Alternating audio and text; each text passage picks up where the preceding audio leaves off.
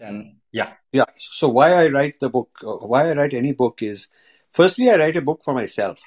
Uh, publisher wants to know who's your target, uh, what's the table of contents, how many pages for each topic.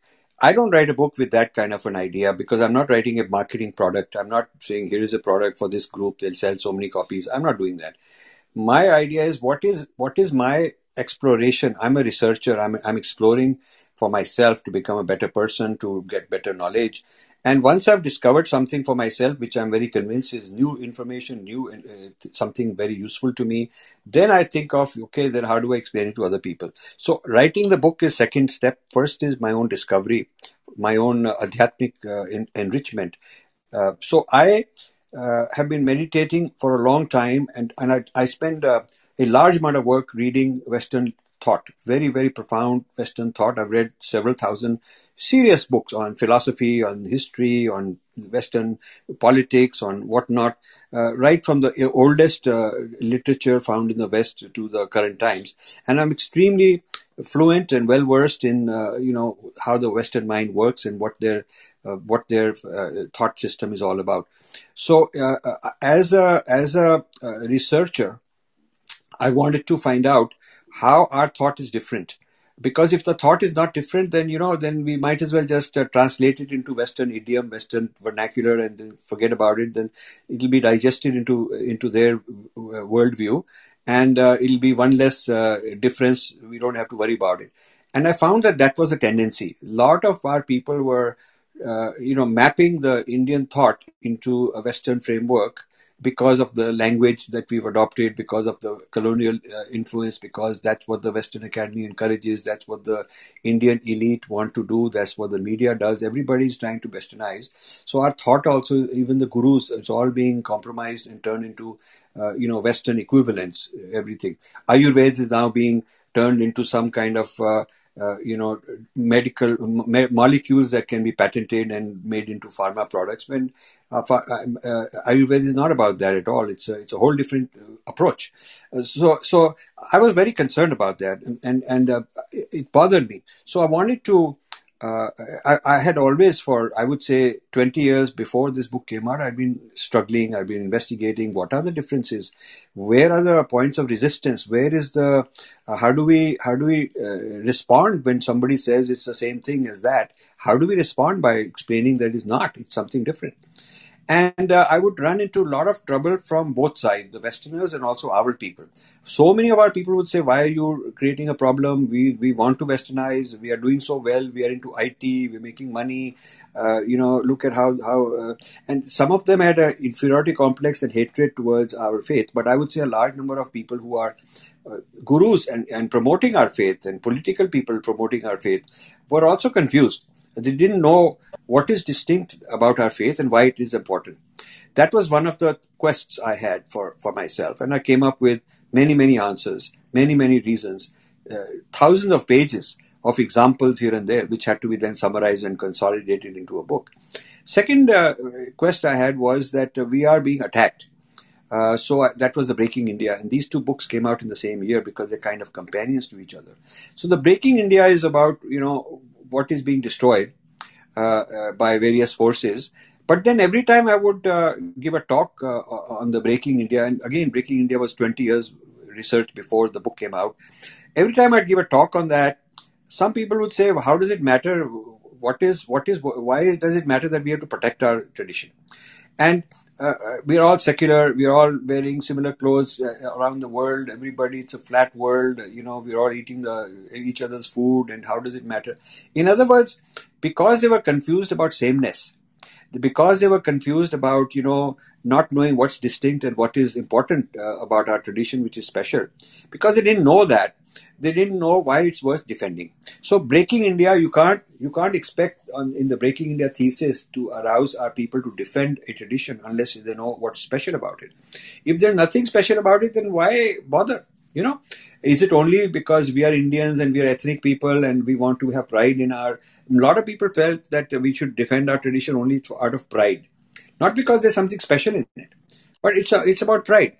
And I, I disagree with that. I, I don't like the idea that uh, uh, defending the Vedic tradition is a matter of chauvinism and pride. I, I don't like that idea. I, I feel that uh, um, there are some extraordinary qualities. Uh, uh, that is what makes it worthwhile. So, being different is a response to the question that would come up in the Breaking India discussions. Why are you bothered about defending? What is so special? It's full of all these problems. There's caste problem and this problem and that problem. We're already uh, in the age of computers. We're all thinking the same way. The whole world is a market economy. So wouldn't it be good that we just uh, go to this very generic spirituality which uh, everybody can embrace? And would, isn't it just extra baggage we can get rid of? Believe me, I would hear this from the Indian consulates here in the US. I would hear it from the gurus with their organization in the US.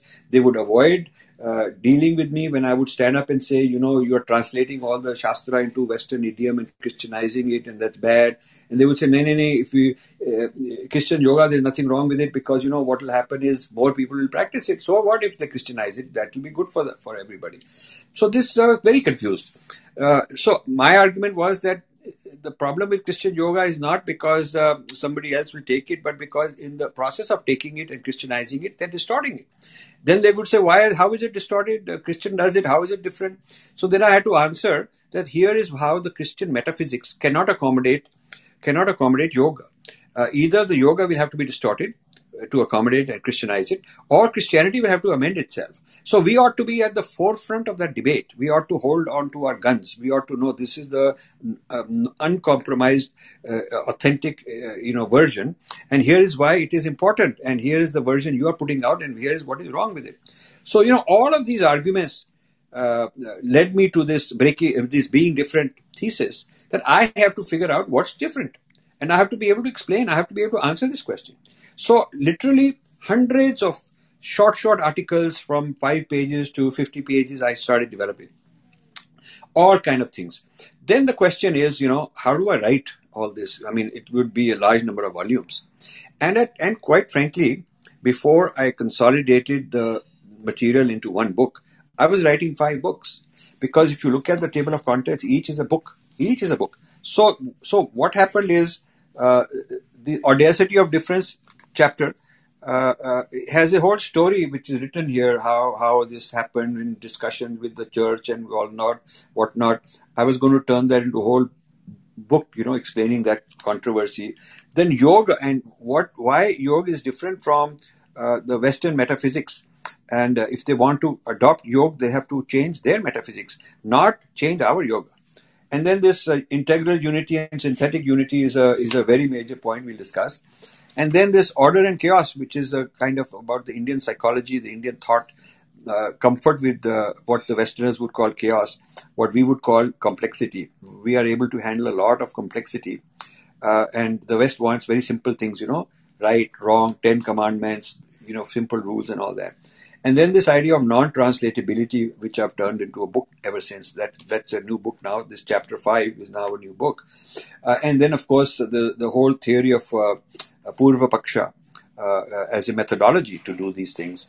And uh, uh, ultimately, it comes down to Western universalism because Western universalism is like a stomach which is digesting all the food. In a stomach, you eat all kind of things, but it all gets broken down into the body's DNA. Whether I ate it as dish number A or dish dish B, whether it's a whether it's a idli, whether it's a you know a, a, you know a paratha, whatever I'm eating, ultimately it'll just turn into turn into uh, cells, uh, and the identity where it came from is not there. Uh, that is called digestion. So I felt that the Western universalism is like a stomach which is digesting us. And I started looking at that they've already digested, their whole history is full of digesting, digesting other cultures, other civilizations. Uh, you know, the, the, the, Romans digested the Greeks, the Greeks had, had been digesting the Egyptians, uh, then the Romans digested Christianity. Then, you know, one thing, if you look at their history, it's a series of digestions. So we are now getting digested. And if we are getting digested, we have to, to resist it. To resist it, we must know what's different. Only when we know what is different, we know why we don't want to get digested and how to resist it. So this is what happened. And then, you know, then I was going to publishers and they were saying, "Nee, five books to koi aapki padega nahi. You know, you better write one book." you know, so I figured, okay. Uh, the idea was that I'll first put it together in, as a summary book, and make them into chapters. And then I'm going to expand each of the chapters, five chapters, into five different books. Believe me, I actually started the project of writing five different books. I had some volunteers in my organization, and uh, I gave this job that uh, please take each chapter and expand on it. Many people have started writing.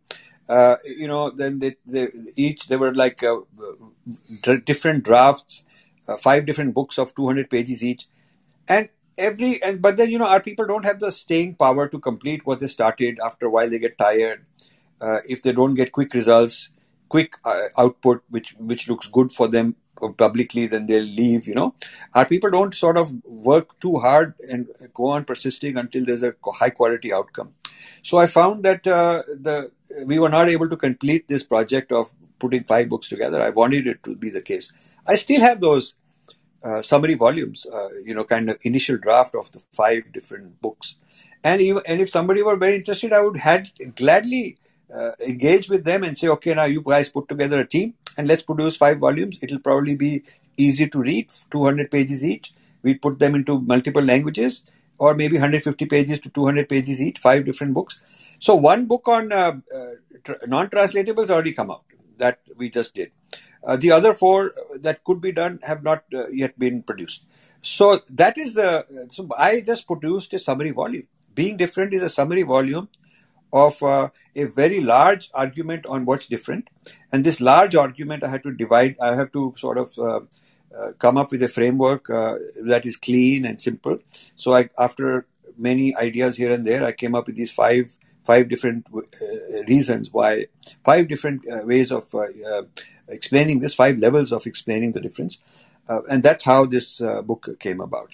Till the last minute, my books are always fluid till the last minute when I sit down with the publisher and say, okay, now it's final, I don't want to make any more changes. Until that happens, I'm going on making changes. I'm moving out a chapter, putting it into the next book. I'm combining this chapter into that chapter. I'm taking a section from here and moving it over there. So this is this is how my books are developed. So that's how this book came about. Thank you for asking the question. Now, what was the second question, please?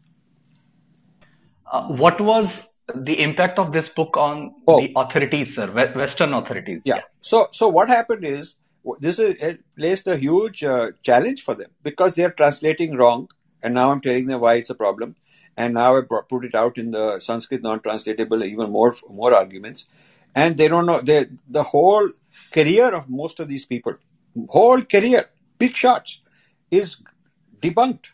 They, they, they, they don't want to respond because they cannot respond. They have they have built a career on uh, mistranslating and uh, all kind of conclusions they've reached because of that. Uh, i'm saying that the foundation of your premise is wrong because your translations are wrong. So th- that's an example of impact. And then this idea of uh, integral unity versus synthetic unity you want to get into.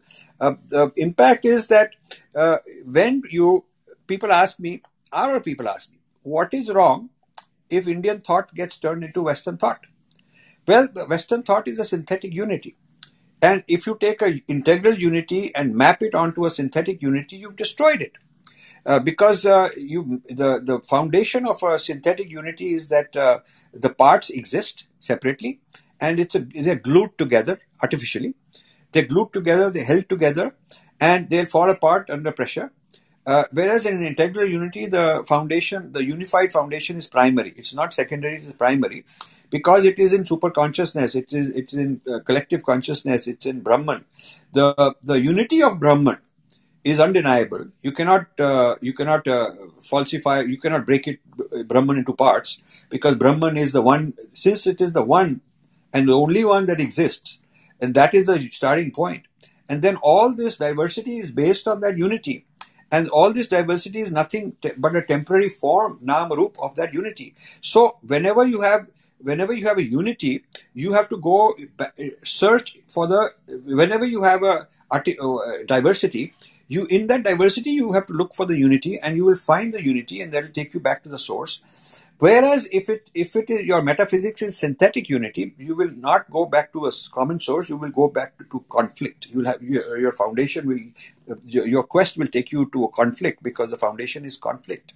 So uh, this is an example where you know uh, the difference matters. So same way yoga. If i have to argue with the yoga studios, I have to explain to them that the basic flaw with Christian yoga is that it is it is actually not uh, based on the uh, the metaphysics on which yoga is based, and yoga is based on the metaphysics of the nature of the self. Who is the yogi? Who am I doing the yoga? Am I this body? Am I this? Uh, where is my pran? The pran idea doesn't even exist in the Western thought. And so when you when you start looking at the the yoga, the uh, the idea is that uh, it'll take you to a unified uh, unified uh, you know place. And the the um, counter the other side's history centrism was a big discovery.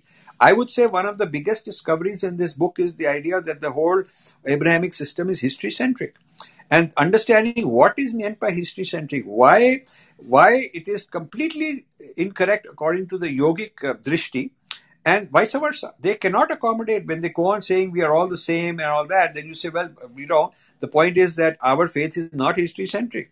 You could get rid of all the history, we could forget all the history, and yet we could rediscover the truth through our meditation and through our yoga. Whereas if you lost the history of uh, you know what happened in Jesus' life and what happened in Muhammad's life, the point is God gave those instructions in a historical context that is more like smritis for us, and if that is ever lost, then you will be lost forever. If I tell the Christians, let's understand the metaphysics of Christianity without any history, they don't want to do it. It is it, it is unacceptable to them. So they are they are obsessed with the history. So this is a huge discovery. Now now you see what in terms of impact on the West. I have given talking points to our team. So when our team goes and uh, uh, you know, or any any person on our side as an individual goes and he runs into trouble or he has to argue and debate, he can use his book and come up with so many arguments. And those guys don't have an answer because they've never thought of it like this. Nobody confronted them like this, and they, they, their metaphysics falls apart. So this idea, then, then you know, then the people started accusing me that you're creating. Uh, uh, animosity. I said, no, no, it's not animosity because I also talk about difference with mutual respect. I'm happy to talk about that. So uh, the impact has been that uh, a large number of uh, Westerners uh, when they're talking about religious studies and metaphysics and all that, uh, you know, it's very difficult for them to continue the previous practice of dismantling Hindu Dharma and digesting it into Western categories, um, dissolving yoga and turning it into their own yoga. Now, they are still doing it, but they are conscious that this is incorrect. They're conscious of that and now they've turned the, their their focus on uh, society and abuse of women and Muslims and uh, caste, and they've started they've changed their strategy to deal with us rather than rather than trying to mistranslate because this book says points out why they, they should not mistranslate and why it's wrong. So rather than doing that way, they've started shifting to you know accusing us that the whole tradition is a bad one. You know, there's got human rights problems. So this book has shifted the kind of approach that the Western uh, Indologists are having.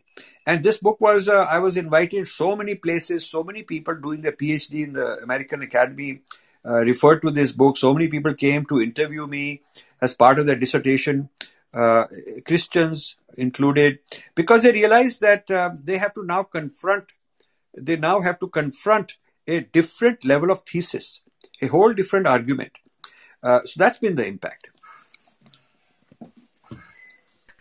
Great great so अगर मैं analogy देना चाहूं तो आप सभी ने Hegel का नाम सुना है सो so, अभी हम क्या करते हैं वेस्ट वेस्ट ने ऐसा किया वेस्ट ने कुछ इनोवेट किया वेस्ट ये डिसीज़न लिया। तो why we are saying west west and west why not German Spanish Italian so Hegel ने पूरे वेस्ट के जो डिफरेंसेस है, उस पर ज़्यादा फोकस नहीं करके, जो उनके बीच में कॉमन है, उनको एक साथ लाया और renaissance when it took 300 years so आप समझ लो, राजीव सर वही काम भारत के लिए कर रहे हैं टू डिजॉल्व जो भी हमारे में भी थोड़ा सा डिफरेंस एंग्जाइटी हो जाती है कि वो बौद्ध है, वो जैन है तो उसकी अंडरस्टैंडिंग अलग होगी, क्योंकि हमें अपने शास्त्रों के बारे में ठीक से ज्ञान ही नहीं है, क्या अप्रोच होना चाहिए पढ़ने का। एंड फॉर द ऑडियंस बहुत सारे वर्ड्स आपको थोड़े टफ लग सकते हैं, अगर आपने बुक नहीं पढ़ा है and if you are confronting first time this kind of discussion तो I request you please go through the book और इसको आपको बार बार पढ़ना पड़ेगा because this each page is like Shar jaise kehte hain ki it can be written into a single book.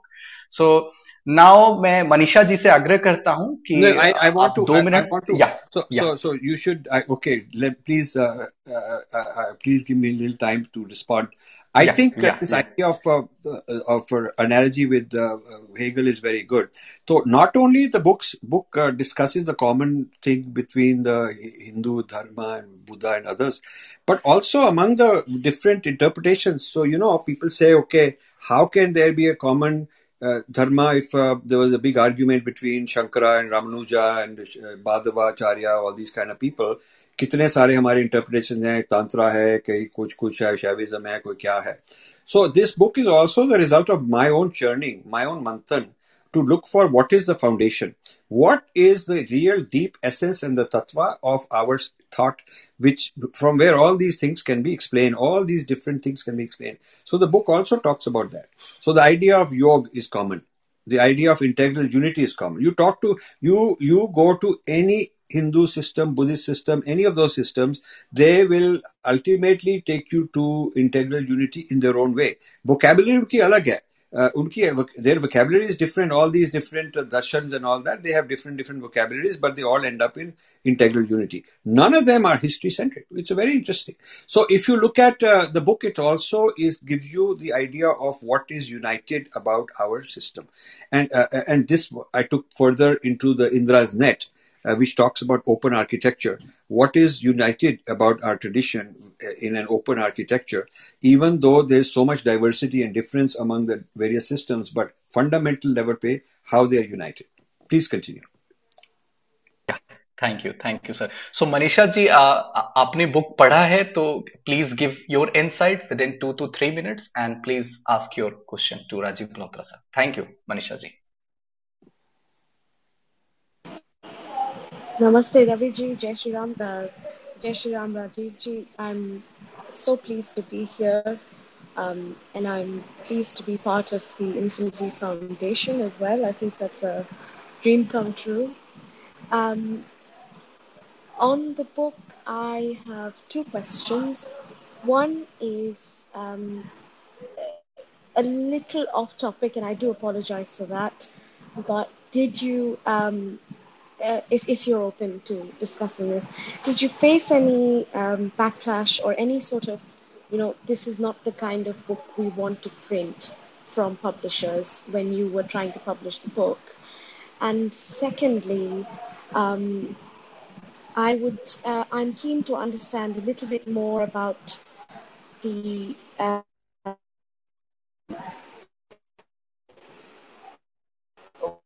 you see the current um, scenario of Hinduism and how people are uniting, people are coming up. There are people like Raviji uh, who are extremely skilled, you know, who are extremely knowledgeable. How, do you see this as a renaissance? Do you see this as a, um, as you've, you've, written about the Protestant reform um, in, in the third chapter, do you see this as a reformation or, if, or do we still have a long way to go? Thank you. So the first question is, did I hear pushback? Did I get pushback from the publishers?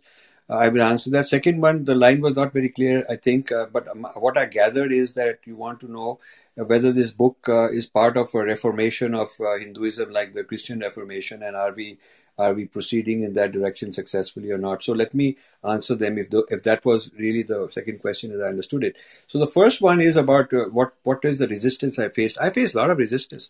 Let me tell you, this is this book was considered chauvinism. कोई chauvinism नहीं इसमें. I'm just giving a philosophy. Uh, this was this was uh, so many people told me the reason it got into HarperCollins is because of one individual. Uh, I I did a I did a very uh, interesting thing. I, I, I hired this lady who knew the publisher at HarperCollins, the top person. But this lady, I hired her as a editor. Uh, you know that she can go through my book and edit it, and usme I, because you know the editors are very useful people. They correct your English, they correct the spelling, ye wo plana. I mean, they're useful. They check things out for you, and you know they they do all the little detailed, tedious spelling errors and grammar, ye wo plana. Uh, so it's good to do, good to have, and uh, there's an independent person who looks at it and tells you what's not clear, where you need to explain. So my idea was कि उसको hire करेंगे तो uh, as a as part of the editing job she will begin to appreciate the book and that is what happened uh, she'll begin to she was not very sure that uh, this ideologically fits with her a lot of people rejected even the job of editing in those days आजकल तो और बात है things have changed but I'm telling you uh, 10 15 years ago it was very difficult to be taken seriously by indians uh, for a book like this because they thought that uh, you know unki badnami ho jayegi they'll be associated with some chauvinism ye to ye to lag raha he's he's a saffron guy he's praising hinduism he, whatnot so this lady took it and uh, I told her just quickly find out if the, what the errors are and fix it. But then, as she got into it, she was fascinated. She would come back to me with questions. She said, I'd never thought of it this way. I'd never thought of it that way. Because editor has to read every sentence that is required. And as they read every sentence, it is a kind of a med- uh, effect on their mind. Their mind starts rethinking. So she was an honest person. So gradually, after the first reading, she told me, she said, this is a fascinating book. I had never thought about all these things. And I don't think people in our country thinking like this. So then she did a second iteration, more deep, and by the time she was done, she said, you know, I'm going to take it to my friend so and so, who's a publisher, she's the leader, head, and all that. I will convince her she should publish it. तो मैंने कहा भी ठीक है ये लोग तो मेरे से बात भी नहीं करते she said no no no I will talk to her so she actually championed this and took it to the top person in HarperCollins and got it uh, through. Otherwise, uh, and that person in HarperCollins also, you know, very intelligent, but they don't even want to consider uh, such a topic in those days after her friend told her, ye genuine hair, both important hair, this publisher started reading it. So then this publisher got fascinated. She called me and we had many meetings in the HarperCollins office. And uh, I, I, gradually they got very interested, so interested. She said, then she said that uh, this book, uh, it seems that uh, uh this book will attract, uh, you know, a philosophical, limited kind of people, but we should publish it as a matter of principle so she started out like that. And they were shocked and surprised and amazed at how big a response it was. They kept telling me that the more people read, the more they want to interest. Anyone who read this book anyone who actually read this book was so transformed, saying this is the greatest book we've read. It changed my life. I'm telling my kids to read it. I'm giving gift copies. So people are very impressed by that. So this book became a bestseller for the publisher. So that is the story. Now I will tell you, I don't want to take credit for all this, but it is a fact that so many other authors were able to write books on India, Hinduism, you know, imagining India, reimagining India, Bharat India, India this, India that, all kind of books and all that coming up with uh, what is distinct and unique about India. So many books started coming. So many people started giving talks on why dharma is not religion. None of those things existed until this. But so much of the ideas from this book started turning into many people's books, many manthans, many conferences, and so on. Uh, therefore, it created a big influence. Uh, but initially, there was resistance. Second, uh, second question, जो आपने किया है Manisha, I actually disagree with the premise because I don't think we need a reformation. Reformation is a is a term that is a it applies to Christian history. Uh, Muslims need a reformation of Islam because they have a serious problem. It is not rediscovery of Christianity. It is actually reforming it. It is actually amending it. It is actually uh, saying that certain things have to be changed because it results in too much violence. It results in whatnot, whatnot. So the the the equivalent thing in our case is that we have to first of all rediscover our own Shastra. We have to rediscover our, uh, our own heritage before we can even think we reform karna ya nahi karna. We have to discover it. As far as reformation is concerned, in our case, what we should say is writing new smritis. Writing new smritis is not a reformation. It is not a, a rejection of the past. It is recontextualizing the knowledge for a new new era, new epoch. So, आजकल 21st century में we have to write the 21st century smritis. What should be our social theory? What should be our mind sciences? How do we apply the mind sciences to behavior and modification to all these kind of things? What is we should write a smriti on? Uh, you know, what should be our posture towards artificial intelligence? So these are these are these are not reformation. Uh, we are not rejecting anything, but we have to produce new knowledge for today. So I would say that uh, the, the, the, the I would restate the question what was the influence of this book for producing new smritis for today's world? And I would say that the thinking has started. The thinking has started. I mean, there are there are people who are uh, interested in taking uh, you know taking some of these ideas uh, further for today. And when they do that, they are in the world of new smritis. But it is not a reformation because it is not like uh, they're rejecting the past. It, I, I don't believe that the Vedic tradition needs to be rejected. I think that the the issues that exist, caste abuse, okay, women need to be empowered, okay, but the resources exist within the tradition. And these abuses that may have come up are the result of corruption, uh, of the mental corruption, intellectual corruption over the centuries. These are not built into the tradition. These are things that have happened later on, and then we can amend them. So, yes, in a sense, it is reformation because you want to get rid of uh, problems and and uh, uh, you know strengthen the, the, the the case for the dharma for today. Uh, but the term reformation, I would I would say new smritis. That is our term. Thank you, thank you, Rajivji. Thanks a lot. That was fantastic answer to both my questions. Thank you. So we can go to the next. Yes, yes. Um, uh, so thank you so much. I mean, I I can go on and on reflection of the book. I'll save some time because I, there are a lot of questions. There's a lot of excitement. Uh, but I can tell you one thing. I'm uh, I hail from a very small town in India. It's called Bhuj. It's in the desert of Kutch, and there was an earthquake, 2000 major earthquake, and a lot of uh, people lost their lives and shelter. And that started my career in international development, disaster management. Since then, I've been uh, working and living in 30 countries, and now finally I'm you know working as a consultant with the World Bank in disaster management, and I traveled to so many countries uh, with this uh, understanding of this this you know mainstream worldview, looking world and all these indigenous population of the countries where I visited from a Western lens. Uh, it was not until this book, when it got in my hand, that actually allowed me to, uh, you know, rethink uh, and revisit all these preconceived notions. And this is the beauty of this book that it, it is not about just uh, you know dharma, while it is actually addressing the challenges uh, dharma and uh, contemporary global narrative.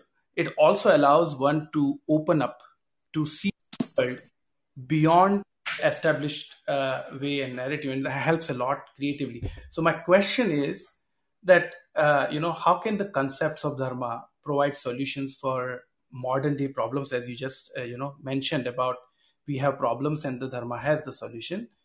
And uh, what are the you know act, action points policy tools action points you would suggest that uh, we take up? Uh, we've been doing with this club vedic yogi a lot of discussion to generate knowledge and make people read because you got benefited a lot from the you know this this discipline of research reading sharing discussion rather than just uh, you know very shallow tv debates as you can see around happening most of the time more and more it is happening. So what is it that uh, dharma can teach you? And the last joinder to that what is that we can learn from the west to help us? Thank you. Excellent. No, these are very good questions. So uh, if you take broad categories broad categories of uh, how I would uh, take all this information, all this knowledge, and uh, kind of frame it for today.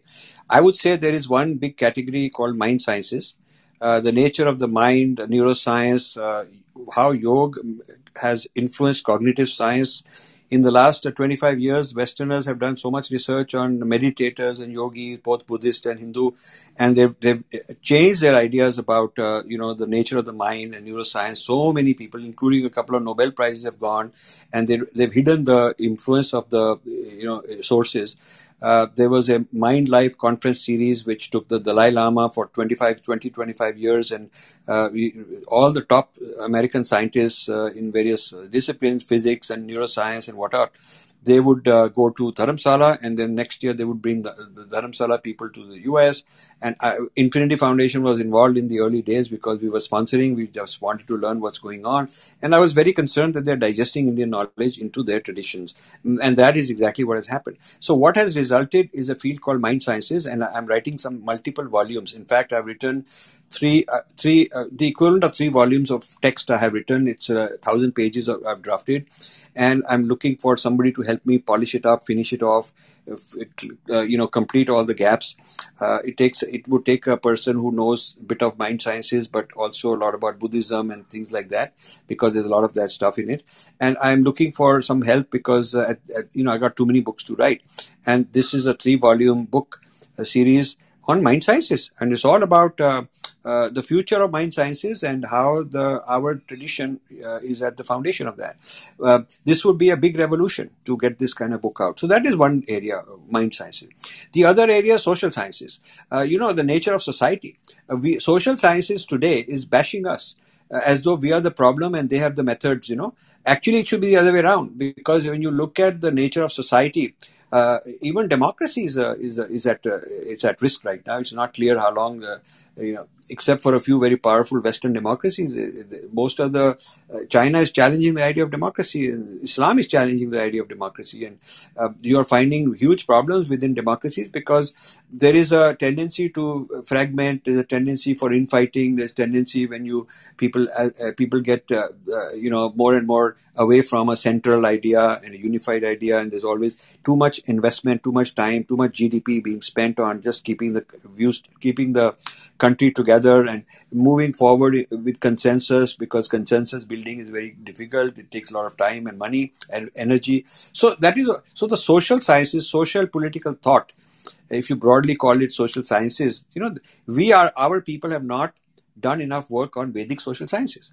And I, I, I, have been doing it and I have to publish that. That is something I have to complete uh, I would like to be able to do that. I need help with uh, with that, but I need help from very serious people, good writers, good thinkers. Uh, Altu Faltu, I get keep hundred of offers all the time, but they're not uh, that good at it, you know. So the the thing is that uh, uh, the second, so so the first is mind sciences, which is which takes all this knowledge and makes it uh, relevant for today's society. Uh, the second is, uh, I would say, social sciences that you know I mentioned. The third is the future of science, physics, uh, physics, meta, uh, the actual physics. I'm not talking about philosophy. I'm talking about you know uh, the nature, the nature of causation, quantum physics. The there is a there are a lot of uh, research that has come out that uh, water has memory. Water has memory, uh, and and you can keep diluting. You you you put some influence in water, and then you keep diluting it to you know one in a million parts, one in a billion parts, where phys- normal physics would say that there's nothing left. How can it be? How can there be any trace of it left? But water has a memory. Uh, no matter how much you uh, you you dilute it, uh, even an infinitesimal component of that original thing, original experience which the uh, water got, is remembered, and and it can be reproduced. So this this is done by some Nobel laureates uh, nowadays. This is not coming out in the mainstream, but it will. So when you look at the the idea of uh, uh, dark matter, when you look at the idea of uh, uh, you know energy which is not even known to us, the vast majority of energy which we don't even know about, we, we the instruments are not able to detect it, and modern physics does not know how to explain it.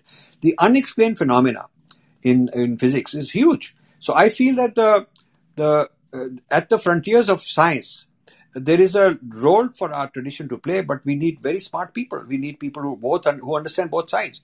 You need to understand physics, you, and consciousness, biology. You need to understand life sciences from the Western point of view and be involved at the cutting edge of all these laboratories and all the think tanks that exist in, in US and in Europe. At the same time, you need to be very well versed with the foundations of our own thought. Okay, so problem is you get people know one or the other, but they don't know both. And if they happen to know both, they know it very superficially. They just know how to go to some talk and say, okay, quantum physics may, uh, Schrodinger said this and uh, Oppenheimer said that, and ha ha ha, this all comes from Vedas and everybody claps. I'm not talking about that. I'm not talking about superficial, uh, popular level, you know, uh, how to feel good. I'm not talking about feeling good. I'm talking about hard sciences, deep, deep, meta, deep theories, mathematically derived proven empirically. I'm talking about very robust science. And I'm saying that the future of science has a lot to, will have a lot to do with Vedic thought. My prediction is that the Vedic thought will not be credited, it will be digested, it will all come out as new discoveries by Westerners and Indians involved with them. Uh, but the, the the origins of uh, of these ideas um, with the with the rishis will not be credited, and so what will happen is the study of Vedas and Sanskrit and our tradition will be more like a museum. You know, some people they uh, they they do all these studies because they have nostalgia, they're chauvinistic, and they're happy to uh, tell their children we had great parents and grandparents and great uh, ancestors. It'll become more like that. You know, it will not be a genuine pursuit of uh, knowledge because I'm finding that uh, even in something like Ayurveda. I'm finding that the cutting edge research is being done in places like Harvard and uh, Massachusetts General Hospital. Uh, I've, I've gone there and I, interv- I did uh, three, four days of uh, interviews. I produced 12, 12 uh, uh, you know, videos which we have not published. I think we published only two or three of them with on the cutting edge of what they are doing with Indian meditation and uh, Ayurveda and yoga and how they're studying the effect on the body and the effect on, uh, uh, you know, microbiome. I mean, nobody in India studying, you know, artificial intelligence and microbiome. We're not studying that. They're studying it. From our, these are ideas we've pioneered. Uh, the, the, the, this whole epigenetic, uh, the epigenetics, uh, there is genetics and then there's epigenetics. The epigenetics has so much to do with with our thought. But our people, they, if they if they are brilliant biologists and uh, life sciences people, they're not interested in. They don't know too much about Vedic stuff. If they know Vedic stuff, they just go around chanting here and there and get a lot of claps for it and awarded for it, but they really don't know too much how to apply it for today's sciences. So this this business of people who are multifaceted, multidisciplinary, and very creative, very creative, and very courageous, and able to dare into unknown and uh, produce uh, new ideas, that we don't have. So I've given you three big categories. I've said the future of natural sciences and the, the, the deep the deep sciences, and the future of uh, social sciences, and the future of mind sciences. All three of these are going to be frontiers where you can tell, I can tell you, uh, in the next five, ten years, and artificial intelligence is a big catalyst at drawing all this, pulling, pushing all this together because it accelerates the discovery process. This is the future, and our people don't know. People, I, our people want me to talk about some scandal happened here. कोई church को problem हो गया कोई मंदिर को किसी ने कर दिया किसी ने वहां किसी को डिस्ट्रॉय कर दिया उसको एफ लगा दिया I mean I got sucked into this for the last 10 years and I wish I had not. I wish I had not gone into all that kind of nonsense because it takes away so much energy from the real serious work that I should be doing. Lot of other people can do all that work. They can go to Republic TV and all these places and make all this drama, shrama. And I'm talking about something else. Our people are too much into the into the melodrama uh, part of uh, Renaissance which is important also i guess it brings more support and votes and it brings more people interested but you where are the scholars where are the very deep, heavy scholars? I need those guys. Send them to me. I want to have them work with me. Uh, so I'm, in a summary, I'm saying the future of mind sciences, the future of social sciences, and the future of physics and life sciences. All three of these are very big topics of my thinking and my work. I don't, I don't write, I don't write uh, small versions. I wish I would, I could, but uh, the reason I'm scared is people plagiarize it, they copy it, and they turn it into chota mota blog here and somebody's uh, YouTube channel, and then then uh, and people think काम हो गया, and then मेरा तो काम नहीं हुआ ना because I have to still go on ragadoing and working hard to produce my book, and by the time my book comes out, people will say अरे ये तो हमने सुन लिया. So I so in order not to dilute the impact of my book, I have to hide it. I have to keep it secret, which means that I'm getting old and may die. Not even nobody successor who can take it over from me. And i don't want to give it to irresponsible people either. So i want to so i just want you to know that the the the future of vedic sciences vedic knowledge system let's say is currently being developed at the cutting edge by people in the west. And that's a shame. Thank you. Thank you can I can I say something? Yes, ma'am. I had a follow up question, but I'll ask him later. Go ahead, Manjari, ma'am. Uh, thank you, uh, Rajiv ji. Um, I think the point you put put here about the uh, artificial science and the artificial intelligence and uh, natural sciences. Uh, I'm somebody who has been physics student all my life, and currently I am working on artificial intelligence in microorganism. So I can relate to your statement, and uh, I'm probably the first person in the country I'm working on right now on this subject. And my approach um, towards the science has always been uh, in terms of Vedic, and I uh, and I would credit it to my genetic memory uh, and the the practices or the rituals I do. Uh, I have one question. I read your book long time ago, and my favorite chapter is again the th- chapter three, which is about integral unity and synthetic unity. I'm, I still don't know that. Maybe it's my favorite because I haven't understood it, and I'm still curious to you uh, to reread it again and to understand and actually apply it for my advantage and my civilization advantage. I had one question when I was hearing you said that we do lack. Uh, the uh, courage and the creativity to do something new and to be wandering around in unknown uh, um, unknown. Why do you think is uh, my uh, my uh, one more comment i would like to add if you want to confirm if you can confirm this. Do you think that is because the way our education system is that uh, is we are studying from the point of view of western point of view that actually doesn't give us a um a or background uh, about our own about our own memory because it mm, for me when i came to a western country i was very confused that how do i address such issues because there were so many questions and your book actually provided a people little bit of voice uh, to uh, for people like me so i could understand okay i don't know how to look at this perspective. Oh so there is a different uh, how people approach in the West. Even to the, uh, I, worked in Germany and I was amazed, as you said, the way they were actually approaching to the problem. And I have worked in India as well, and the way they approach to the problem, except the few very, very uh, highly, like IISc Bangalore and Tata Institute Research Organization, the way they approach, uh, except these few, uh, is to what science is very very different. And uh, yeah my uh, coming back to my question i wanted to ask you that uh, what do you think is the reason exact reason that that we actually um, are not uh, creative enough or not are or scared to wander into unknown places um, when it comes to natural sciences or uh, mixing these two uh, subjects like like psychology and robotics? Um, thank so, you. so so this is so this is a very good question. So let me answer. Why is there no creativity or not enough creativity? India's R&D budget as a percentage of GDP is one of the worst in the world. Uh, you know, uh, because we just want to borrow, beg, borrow, steal, copy here and there, license karo, manufacture karo.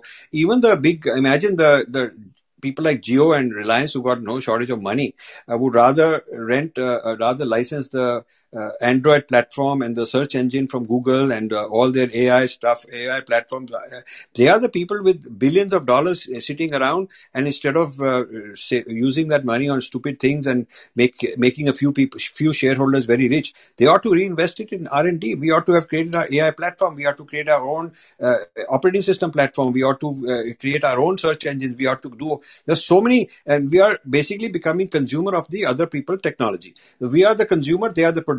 Even if they are producer using Indian brains, so the answer I get is नहीं नहीं नहीं साहब आप जानते नहीं हमारे तो 25 percent in Microsoft तो इंडियन इंडियन लोग हैं 25 परसेंट पीपल मैंने कहा वो तो नौकरी कर रहे हैं ना।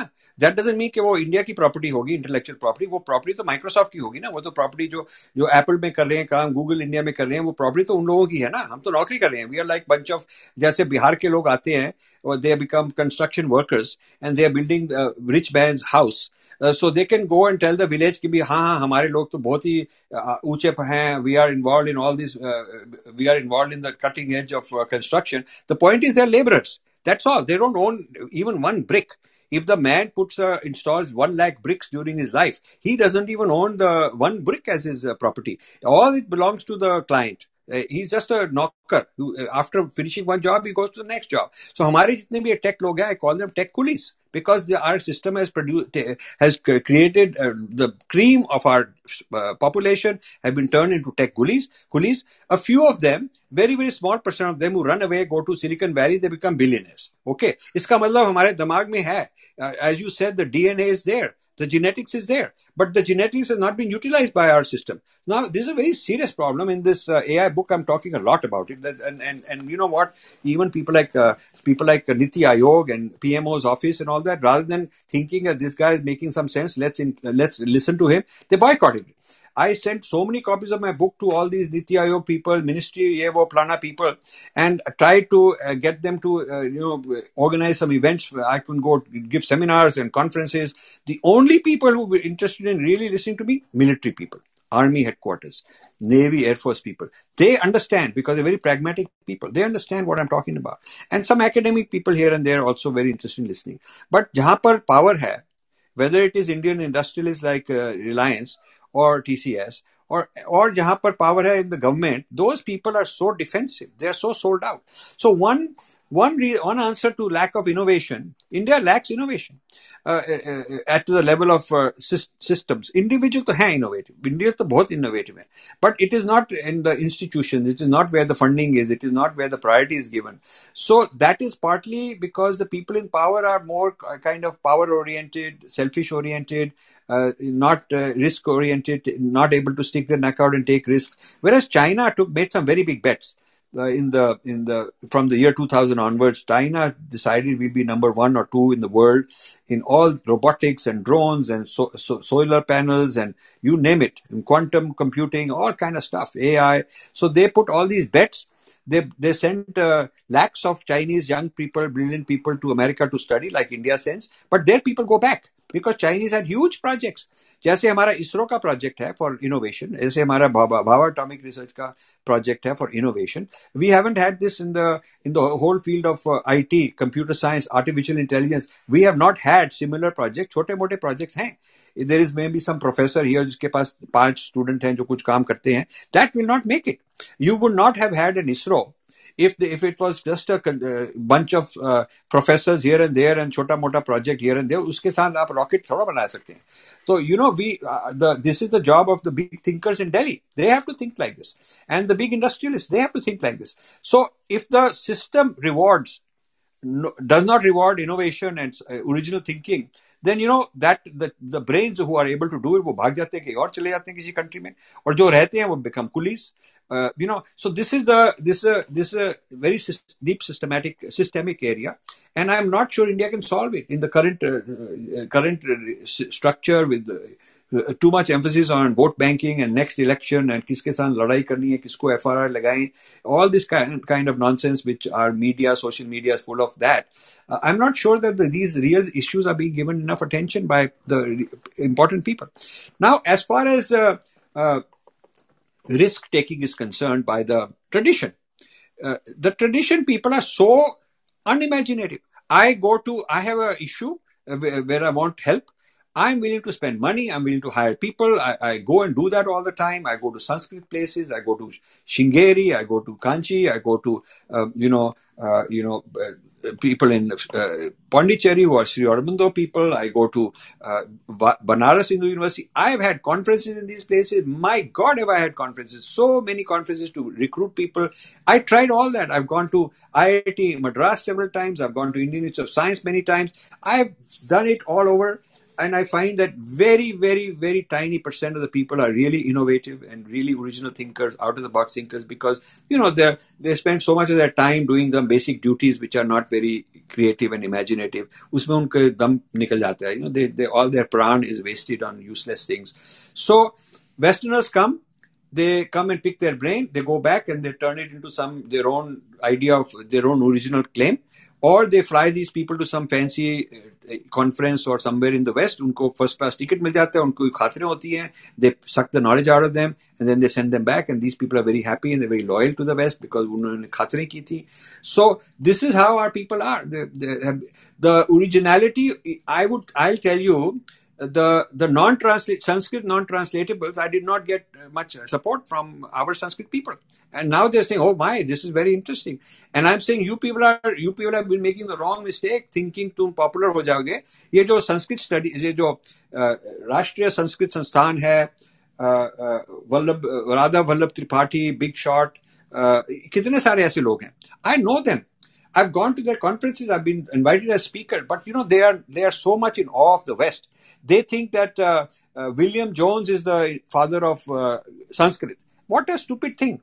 The, the you know there was a conference in Delhi, uh, World Sanskrit Conference, inaugurated by Prime Minister. All kind of stuff. So उसमें एक because of because I had written chapter on uh, Sanskrit non-translatables in this book, so they invited me to speak, uh, and I spoke all this stuff. तो मेरे को जो organizer था, he took me aside. He wanted to not to be seen with me as if कोई उसकी शर्म की बात है. He said, no, no, no, no. I, I want to talk to you privately so nobody can see. I said, what is wrong? मेरे में क्या बात है what the hell is wrong with me that you can't be seen in public but he wanted to say अच्छा privately तो आप कर रहे हैं बहुत ही अच्छा बहुत ही अच्छा कर रहे हैं मेरा नाम मत लीजिए don't be involve me I said what is wrong with you so this is this is stupid this is the mentality of our people so in his brochure and I criticized it. I have the courage to stand up in front, uh, making a keynote address. I held up the brochure of the conference, said page one, page, मतलब शुरू के page में, they had put the picture of, uh, they said the the we owe, we have a huge debt to these Westerners, and they put up all their pictures. They put up William Jones, and they put up this fellow, that fellow, all kind of people uh, who kind of quote discovered Sanskrit, but as if they discovered it. You know, William Jones hired a few pundits to translate some books, and uh, we became known as Pandit uh, William Jones. Uh, and so हमारे लोग ना उनके लिए उनको कैसे करते हैं like they are some devatas, you know. So our people have this inferiority complex. So I tell you, the Sanskrit valas today are quite a disgrace they have learned a lot, memorized a lot. Where they can stand and impress people, and uh, it, but today that memory is like It's like an iPod. iPod can chant shlokas. iPod can chant shlokas. If it is all, if the ability to chant, uh, you know, thousands of shlokas will make you enlightened, then iPod would be enlightened by now. There will be a lot of iPods walking around with moksha saying, "We many itne sare mantra. We are chanting mantra every day, so we must be enlightened."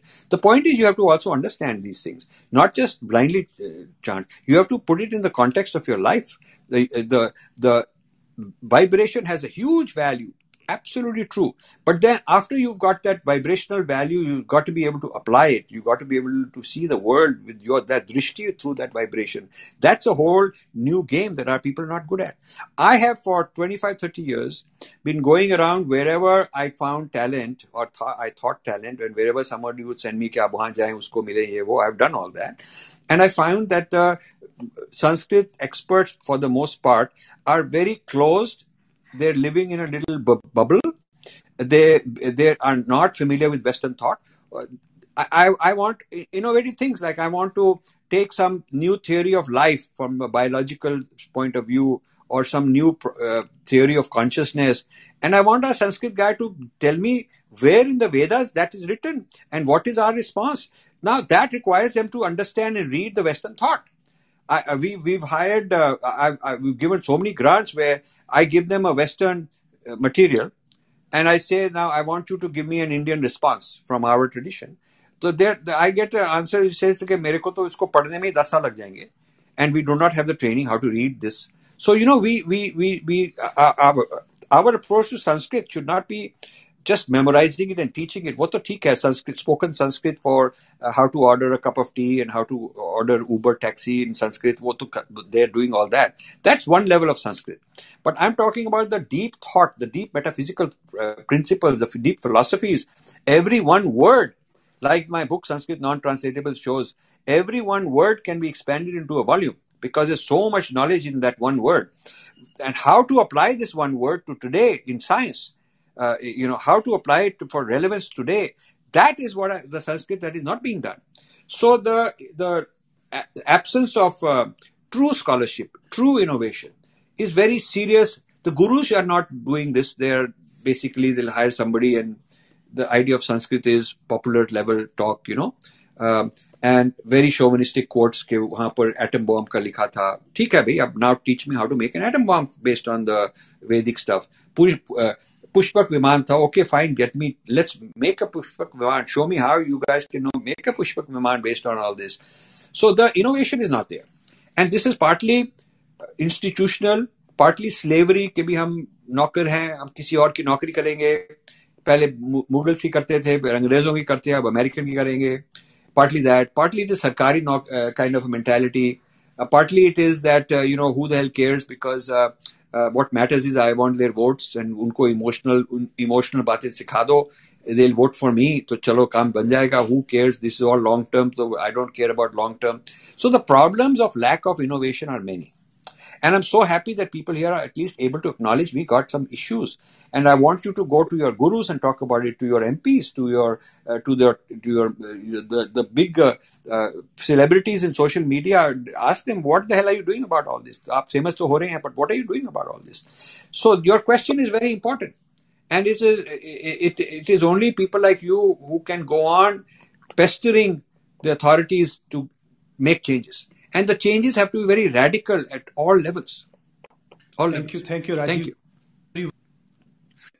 Uh, is something you, that we all uh, really you inspire a lot of youth and uh, there are a lot of youth in our audience uh, who will find some action points from your book because that's one of the best thing about your books it actually gives you you know uh, an action point what to do next so that is that is the great thing i would not take much time i would just want to quickly reset the room and we have a lot of questions coming up, a lot of people on the panel. We acknowledge. Thank you so much for joining us today. Uh, our room is called, uh, our club is called Vedic Yogic under the leadership of Ravi Singh Chaudhary is one of the moderator here. We uh, conduct the discussion on Tattva of uh, our Dharmic Darshan and try to educate, aware and uh, tantalize people to read more books related to our Tattva Chintan, get uh, educated on Dharma and their tenets and make themselves more benefit uh, benefited by this knowledge and take it in your day-to-day life. So this is uh, we're going to have more and more discussion on books and we're going to have discussion with the authors. So please uh, follow our uh, club and uh, follow all of the moderators and definitely read being different. If you haven't read yet that is one book everybody should read. If it is were to me i would make it as a compulsory reading for anybody who's traveling abroad uh, at least uh, Indians or uh, Indian origin people or anybody who cares for Dharma living abroad must read. It's a must read book. So, so can I can I just make one quick comment on what you said? So, uh, uh, this book has been translated into Hindi, but log padhte It's called Vibhinata. It's a Hindi and it's written in very good Hindi, very deep Hindi by some very important people who wrote it. And they are very upset that they invested so much time and energy. I gave it to, uh, I went to uh, RSS meetings, I went to BJP meetings. I said, कि हमारे पास, I have a few hundred copies left in Delhi. if you will distribute it to scholars, I give it to you free. Uh, I tried so much कि जो लोग कहते हैं ना कि हमको अंग्रेजी में नहीं पढ़नी आती तो हिंदी में तो पढ़ेगा. There's no excuse. Uh, uh, this is not for uh, common quick reading fiction storytelling hindi waisi baat nahi hai. This is for somebody who want to read a few pages a day meditate on it understand it. It will change his whole life. It is like reading a like some kind of a you know shastra. And and so if people are interested in hindi we have a hindi edition. Uh, it is available. And if it's not available i'll get you copies. And if you if the copies are sold out you can get more copies printed. People have to other people have to jump into this. I, I'm now working on my next 20 books. If people want to take this on, and I think one of the South Indian languages we have it either it's uh, I'm forgetting I think it's either in Tamil or um, uh, uh, or or Kannada. It is a, there is a edition of uh, being different available uh, in that also. Uh, uh, I've forgotten, it was a long time ago that somebody translated. And, you know, as far as I'm concerned, I give the authorization and the right for someone to translate, sell it, make it, make money, do whatever they want. As long as they do a good quality job, I, I, I'm okay with it. So, so you have this available in the at least a couple of Indian languages, but there's no excuse for for for someone to say कि भी हमको तो English नहीं आती तो हम नहीं पढ़ सकते because you do have it it's a question of are you willing to put in the time you will definitely be rewarded good information and हम बताएँगे सबको इस पुस्तक के बारे में और हिंदी जो संस्करण है उसका भी यहाँ पर इसके इसके ऊपर भी हम यहाँ पर चर्चा करेंगे इसी क्लब के किसी रूम में। और ऑडियो बुक्स भी अवेलेबल हैं और बीइंग डिफरेंट ऑडिबल पे भी उपलब्ध है और मुझे लगता है कि कुछ लोग जो नहीं पढ़ पढ़ने के आदि नहीं है वो ऑडियो सुन के भी इसको समझ सकते हैं। इसके ऊपर काफ़ी डिस्कशन भी हुआ है। तो मैं अब ज़्यादा समय न लेते हुए हमारे पास बहुत सारे प्रश्न हैं। We have lot of questions lot of people are here I will hand it over to Vineet please carry on and then we'll have you know other panelist speaking Uh, thank you, Akshat ji, uh, uh, and thank you very much, Rajiv ji. Uh, it's a privilege uh, to share stage with you.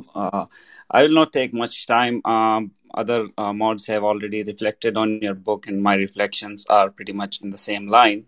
Uh, I'm I'm still reading the book. I'm on fourth chapter now, and I'm pretty sure I'll have to read it two or three more times to understand the third chapter. Uh, uh, I, I, would say if uh, you know uh, if I were Hanuman, this book will be my jambant. I mean, uh, this is like uh, this is already changing my thought thought uh, template, so to say. Uh, the way you have articulate, articulated the differences between Western religions and dharmic traditions, uh, how they cause anxieties, and how West West's compelled by their religious teachings operates to digest cultures by different means destruction isolation and enculturation so this has been an eye opener and my question was how what what we can do like uh, to to to raise awareness uh, about this book but you have already answered that so uh, but we will continue to uh, and uh, i have already uh, in my friend circles in my family i have already started talking about this book and telling them to read it i'll i'll start uh, gifting this book to my friends and families. So uh, uh, I'll continue to do all that. Thank you very much. So इसके बारे में मैं एक point कहना चाहता हूँ कि regarding awareness you see one of the things I did in my corporate life before I left all my corporate life for the first twenty three years of my life I came year fifty years go in the U S Uh, for the first 23 years, I was into making money, corporate guy, uh, investor, uh, entrepreneur. I, I, started 20 companies, did very well. And then for the next 27 years after that, I have been into this whole seva of dharma. Uh, so my life can be divided into those two uh, parts. Uh, the, in the first part, I, I, was into AI, computer science, you know, in those days, doing a lot of pioneering work and doing very well for myself. Now, I realize one of the things I used to do uh, was uh, industry analysis. Uh, I, I, used to analyze industries, tech industries, information industries, those sort of things, and I did it for for at one point in time. I did it as a as a management consultant for top biggest tech companies. So when you analyze an industry, you divide the producers and the and the retailers, distributors. दो जो लोग काम बना जो लोग technology बनाते हैं और जो लोग उसको डिस्ट्रीब्यूट करते हैं the distribution people do the repackaging they brand it they they translate it they turn it into different different modules and they market it so i got this idea and as i was uh, developing my strategies i got the idea कि हमारी tradition में भी knowledge producers होने चाहिए और knowledge distributors होने चाहिए तो मेरी my strength is knowledge producer as a researcher other people should do distribution they should take my knowledge and distributor वो क्यों नहीं करते because they want to show off कि उनको उनका अपना ही है they want to take everything as their own and give it either they'll appropriate it, copy it, and call it their own, which they can't do because they don't have the depth, or they will boycott it because unless it is their own, they don't want to uh, promote somebody else. So ये हमारे में क्यों problem है? You see, if you look at my competition, if you look at say Romila Thapar, she does not have to spend any time distributing her knowledge. She does not even have a YouTube channel. She does not have to go running around uh, spreading her knowledge. All other people do it for her she's got hundreds of uh, people that are so inspired in the Indian left that she produces knowledge and they distribute it for her. You look at Ramchandra Guha, he has to go a little bit here and there, give some talks, but he doesn't have some big channel channel. Uh, he's into writing, researching. So my my I'm the I'm the Hindu equivalent of those kind of people. But I should not be wasting my time having to go running around distributing my knowledge. I am having to do it because nobody else will do it. So my first challenge was produce this knowledge. Second challenge was कि अरे बाब उसको अब distribute कौन करेगा तो मैं ही करूंगा.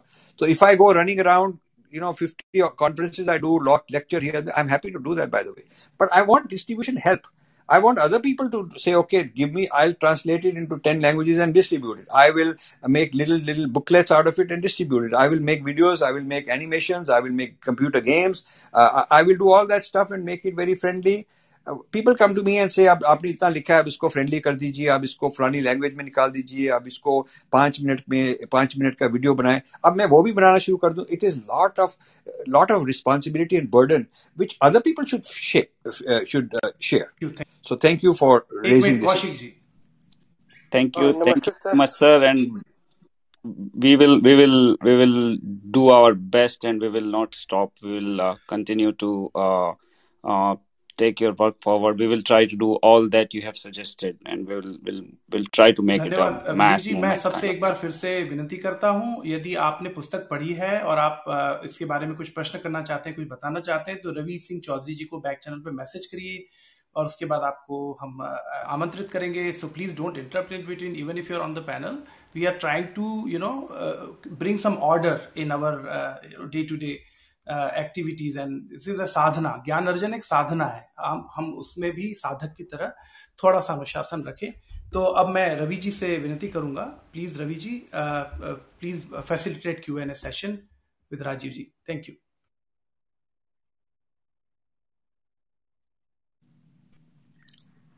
Thank you, Akshat sir. So I will be starting from Kaushik ji uh, because uh, he asked first. Yeah. So can I can I Uh, interject one quick can, can I just interject one quick thing before I Yeah, forget yeah. it? So there is somebody in the audience called Ragini. You should bring her up. Uh, she is a, per, a person who did her PhD on being different. Now she ought to be recognized. This is the kind of role model. She has worked ten years to produce in the in the Toronto May. Uh, she got a PhD uh, on the Being Different book, acknowledging it, quoting it right and left, it, interpreting it, explaining explaining its relationship with Western thought, all the stuff that I'm talking about. She took it into the academy, put it right in front of them, faced a lot of uh, drama. Uh, challenged those people. So she's like a hero as far as I'm concerned. I wish there were more people doing it, but at least she's she's here in the audience. I want you to acknowledge her, and at, whenever the, her turn comes, you should give her a chance to explain her relationship with this book uh, and and how what all has happened, what all it meant to her. Uh, I, because here is a person who you know she she she she devoted years of her life, got into a PhD program in a in a Canadian university for writing a book on this this topic, for writing a dissertation on this topic. So I just want to uh, thank her for being here. जी रागिनी जी हाँ मैं अब thank you जी जी जी कौशिक जी मैं आता हूं आपके पास actually Rajiv sir Ragini ma'am has joined our earlier sessions जब हम सेंसिटाइज कर रहे थे लोगों को कि what is this book all about and ragini ma'am has given us a lot of insight uh, how she approached the book So it's a good idea to let her uh, let her address the bigger audience today because I think she will her experience will inspire many others. So whenever you have a chance, I would suggest that. yeah yeah thank you thank you sir so, so ragini ma'am uh, uh, we will come to you after kaushik ji uh, we will we want to listen to you yeah thank you हाँ, नमस्ते सबको हाँ, नमस्ते Rajiv sir मैं like मैं तो आपका बहुत बड़ा फैन हूँ सर आपकी मैंने पहली बुक ही जो पढ़ी थी वो बीइंग डिफरेंट ही पड़ी थी और उसी ने मेरा पूरा व्यू पॉइंट बदल दिया था। और लाइक वो मेरे पास डियरेस्ट बुक है। मैंने वो इंग्लिश में भी पढ़ी बाद में हिंदी भी उसकी खरीद करके पढ़ी थी। और खासतौर पर जो उसका जो केयोटिक मॉडल का आपने उसमें डिफाइन किया था और जोकर और, बैटमैन वर्सेस वो तो मतलब मेरा पूरा लाइक ग्राउंड ब्रेकिंग था। तो मेरा अब मैं टेक्निकल बैकग्राउंड से भी हूँ तो मैं एक अपनी ऑब्जर्वेशन आपसे शेयर करना चाहता हूँ। फिर मैं उस पर आप आपके व्यू पॉइंट जानना चाहता हूँ। जैसे आपको पता हो कि जो आर्टिफिशियल इंटेलिजेंस है ये सब हमारे मशीन लर्निंग पे बेस्ड है ठीक है? तो मशीन लर्निंग में यूजली हमारे दो तरीके के मॉडल्स होते हैं एक होता है सिंपलर मॉडल्स फिर जिन, जिनकी मैथमेटिकल इक्वेशंस बन सकती है जैसे आपके linear model polynomial model support vector फिर random forest and and all और फिर आते हैं हमारे न्यूरल नेटवर्क्स जो कि पहले तो जब जैसे आपको पता हो सेवेंटीज एटीज पे ये कोल्ड स्टोरेज में चले गए थे लेकिन उसके बाद नाइन्टीज के एंड में आते आते ये फिर से आपके एकदम से इनमें बहुत ग्राउंड ब्रेकिंग रिसर्च हुई। तो अगर हम देखें तो चाहे एक सपोर्ट वेक्टर मशीन का मॉडल है और लीनियर मॉडल है, उनकी एक्यूरेसी और प्रिसीजन एक दूसरे से मैचअप कर सकता है। लेकिन उनका और कुछ केसेस में वो एक दूसरे के साथ कंपेटेबल भी बैठ सकते हैं। लेकिन वो मॉडल्स कभी भी जो न्यूरल नेटवर्क है, उसके साथ कभी भी ना कंपेटेबल बैठते हैं, ना उनकी एक्यूरेसी उसके साथ कभी मीटअप करती है। क्यों? क्योंकि न्यूरल नेटवर्क एक अलग ही कॉम्प्लेक्स मॉडल होता है। तो मेरे अनुसार जो वेस्टर्न फिलोसफी है, वो सिर्फ़ और सिर्फ़ हमारा सिंपलर सिंपलर मॉडल्स है। जबकि जो हमारे इंडियन सिस्टम है फिलोसफी है, वो हमारा एक तरीके से न्यूरल नेटवर्क है। केओटिक है, इसकी कोई एक एग्जैक्ट मैथमेटिकल इक्वेशन नहीं है। बट इसमें चीज़ें एक दूसरे से अलग अलग लेवल पे ऐसे कनेक्टेड है कि इस वेस्टर्न लोग अपनी सिंपलर मॉडल से उसको आप समझ ही नहीं सकते हो। तो ठीक ऐसे ही जो भी आज के टाइम पे जो new Indian rock star gurus आ रहे हैं, ये लोग ये ये यूजुअली कौन होते हैं? ये यूजुअली कॉलेज स्टूडेंट्स होते हैं या जो वर्किंग प्रोफेशनल्स होते हैं ये एक साथ कहीं पे कहीं बैठ करके ग्राउंड में या पार्क में बैठ करके एकदम से मोक्षा प्राप्त हो जाता है। तो लाइक ऐसे तो यूजुअली होता नहीं है। और फिर जब हाँ तो तो, तो तो मेरा यही है कि जो ये जो मॉडर्न रॉकस्टार बाबाज हैं ये यूजुअली अपने किसी भी ट्रेडिशनल वे पे तो एजुकेटेड होते नहीं है। और ये फिर जब भी हमारे न्यू शास्त्रास को इंटरप्रेट करते हैं अपने न्यू फॉलोअर्स के आगे तो उन्हें और कंफ्यूज कर देते हैं। तो क्या हमारे पास ऐसा कोई एक चेक मैकेनिज्म नहीं होना चाहिए इन न्यू स्टेज रॉक बाबास को लेकर के कि have you gone through any traditional training because जब तक आप उस ट्रेडिशनल मॉडल में ट्रेन नहीं होगा, ढलोगे नहीं आप तो एलिजिबल ही नहीं हो हमारे किसी शास्त्र पे कमेंट करने के लिए। थैंक यू सो सो मैं जो आपने आर्टिफिशियल इंटेलिजेंस का कहा न्यूरल नेटवर्क का कहा chaos theory all of these kind of things uh, fuzzy logic ये वो जो कहा ये जो artificial intelligence can't be explained in terms of linear thinking वे भी कहा ये सब कुछ ठीक है उसके बारे में I am writing some more books एक तो मेरी बहुत बुक निकल आई है artificial intelligence which people should read because it open up topics it tells you the problems of many many kind it also tells you why India is in serious travel as a country you need you need to read it and then it will make you very very powerful in your discussion and debates on many topics लेकिन मैं और I am writing many more volumes on A I वो I am taking it into the Vedic system so I'm I'm writing one is uh, AI and social sciences, Indian social sciences, because यहाँ पर AI is being used to um, change society, uh, censoring uh, people.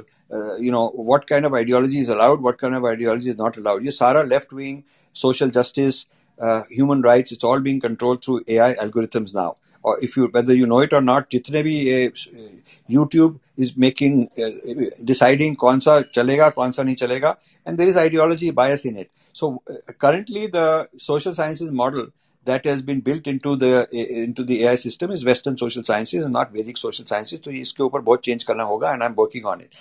I'm also working on the mind sciences side of it. But you know, the important thing is that uh, the other issue, uh, the other area is that new. देखिए, uh, neural network is uh, today Western science idea of how brain works. Uh, uh, 50 years ago, they had different idea. Today's idea is neural network. I mean, they had the same terminology, but today the knowledge is more. And in 10, 20 years, the knowledge will be more advanced. So, ये जो neural network है, it is basically neuroscience, today's neuroscience. and uh, uh, computer science it models it, takes the neuroscience model and simulates it and puts it into software. So, matlab, jaise neurons are working in the brain as we understand it, we're trying to write software to make the same thing. And this way, the, just like the human being learns, child learns, child is taught knowledge, child is taught language, child is taught different things uh, in the brain, how the neural, neural network allows it to happen. Same way, the artificial intelligence, machine learning replicates the behavior of neurons, tries to make it, uh, uh, at least that is a goal, tries to use the our idea, our understanding of neuro, neuro, neuroscience and use the computers to uh, replace it with the computer type of learning. And this is called artificial intelligence. This is machine learning. The algorithms then become smarter and smarter. Now, I have asked several other questions uh, to take it deeper. First question I asked is ki the way the way the microcosm and the macrocosm are mirror images of each other. This is something in uh, you probably find it in chapter three. The microcosm and the macrocosm. The whole cosmos is contained in the human human being, and the human being is a reflection of the whole cosmos you know, this is the whole idea when uh, Krishna opens his mouth, the whole universe in his mouth, you know, that kind of an idea. कि आप में सारा Cosmos है और और जो cosmos है it reflects your you and you reflect the cosmos so if neural networks neural do neural networks with neural networks are the basis for artificial intelligence uh, is there a cosmic network? Is there a cosmic equivalent of neural network? Is there a cosmic intelligence? Is there a cosmic algorithm? So this is what I'm studying. I'm researching. I'm, I'm researching and coming up with amazing insights written in our uh, Shastra. How the uh, तो sir आपका वो वो जो भू भुआ सुहा का जो concept है हमारे यहाँ पे आध्यात्मिक Kaushik ji Kaushik ji Kaushik ji actually we are short या नहीं नहीं या या वो सिंपल लेवल पर आप कर सकते हैं I am I'm not uh, interested in, in just one stroke here and there. I'm going very, very deep into it.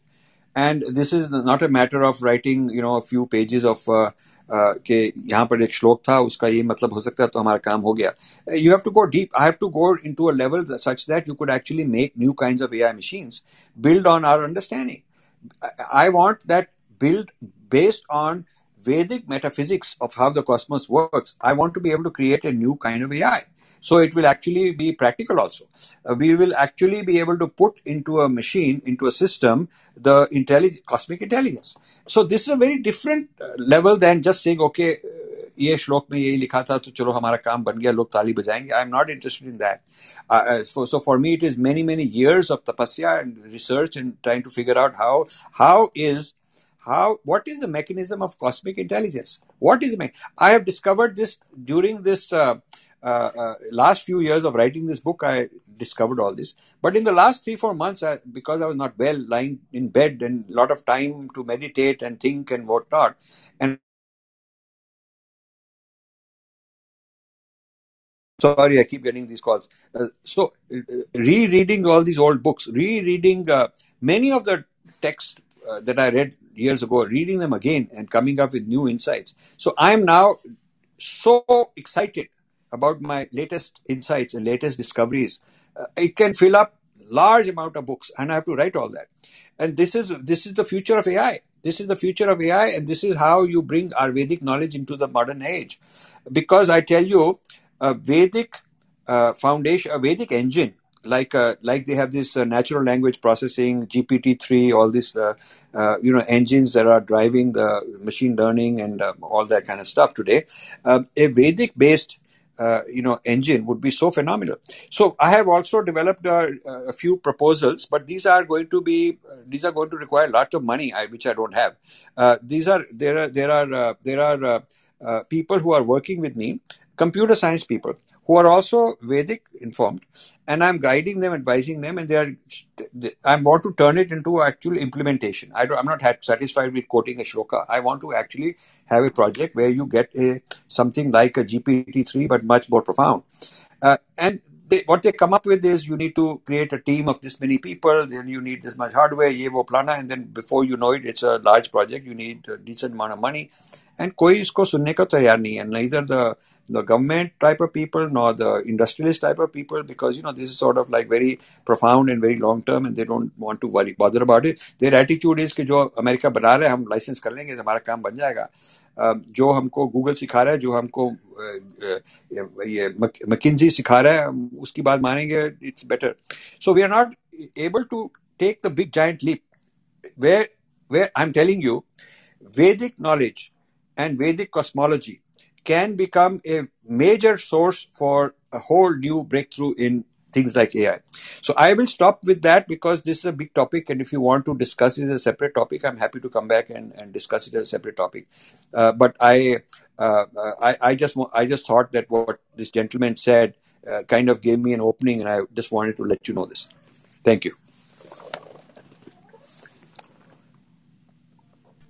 Uh, thank you. Yeah. Thank Yeah, you, Raj- Uh, thank you, Rajiv ji uh, uh, एक housekeeping uh, announcement मैं करना चाहता हूँ कि जिनके भी question हो जाएँगे क्योंकि स्टेज पे ज़्यादा uh, लोग दिखते हैं तो फिर प्रायोरिटाइज करने में थोड़ा मुश्किल हो जाता है। तो जिनके क्वेश्चन हो जाएँगे हम उनको वापस से ऑडियंस में मूव कर देंगे या वो अपने आप ही ऑडियंस में मूव हो जाए।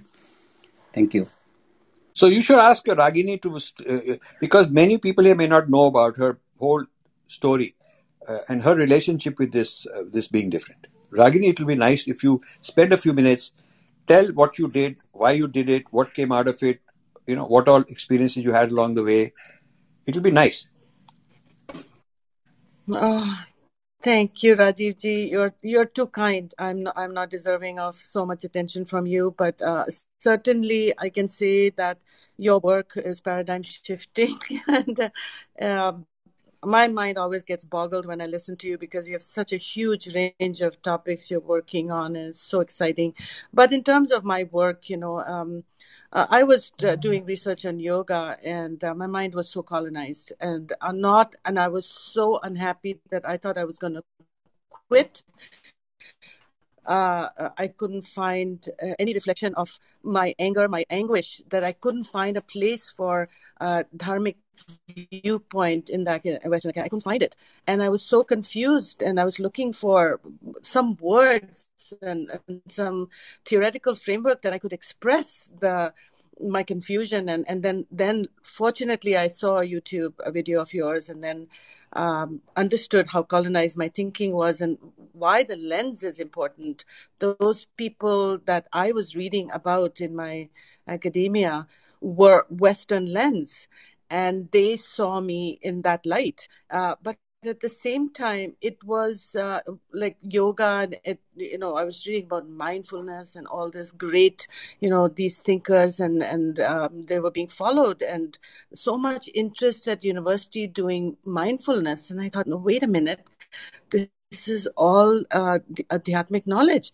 And that's what i got from when i read being different is this idea about who has the adhikar to speak for this knowledge.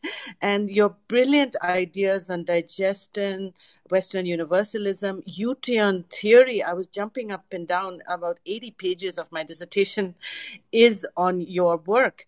And um, you know it was so powerful that my my examining committee which had very senior uh, um, professors who were distinguished professors, and they couldn't question it. I went on and on talking about you and how brilliantly, how I could make sense of indigenous knowledge being at the root of um, all this thing that they were working on and i went on and on. They could not they could not challenge it and they had to allow it to go in. And i think it's the first dissertation in a western university that devotes so much of uh, uh, of its work on your um, writings. So uh, i'll just stop there. I just feel that um, more if there are more young people there i think you should uh, please consider uh, using Rajivji's work. We need to get Rajivji's work in the academia.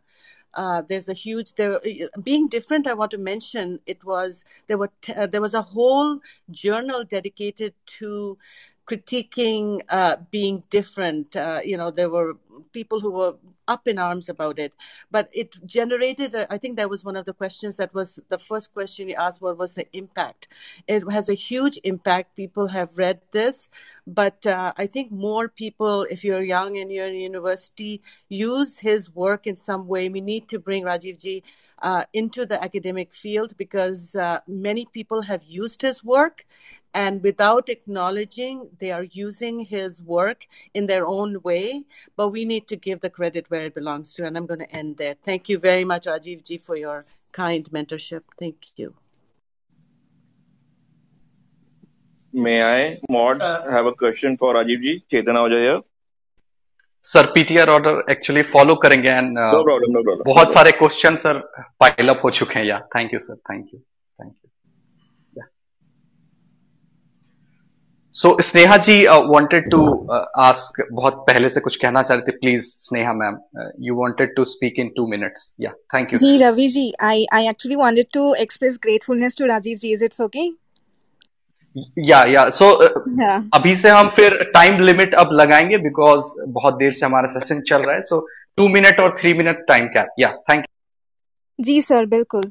तो I just wanted want to say everyone that the only way we can pay tribute to Rajiv ji is by awakening the secret of truth within you. And I have been slowly reading this book like actually like a work of poetry after my daily meditation session. And I just wanted to express that I love this beautiful line from the book that truth must be rediscovered and directly experienced by each person and i just love this line and i read it again and again so i used to also be a victim of uh, of of the issues mentioned in the book. Like i used to read gita bible everything from a western perspective. I used to read a lot of nietzsche dostoevsky and and all. But only when i started meditating that i and and i got familiarized myself with vedic literature that i came to know the truth. So i just wanted to say that uh, uh, being a seeker of truth means that this continuous self monitoring, learning, adapting, evolving through raw, impartial observation, and what you learn, you put to action.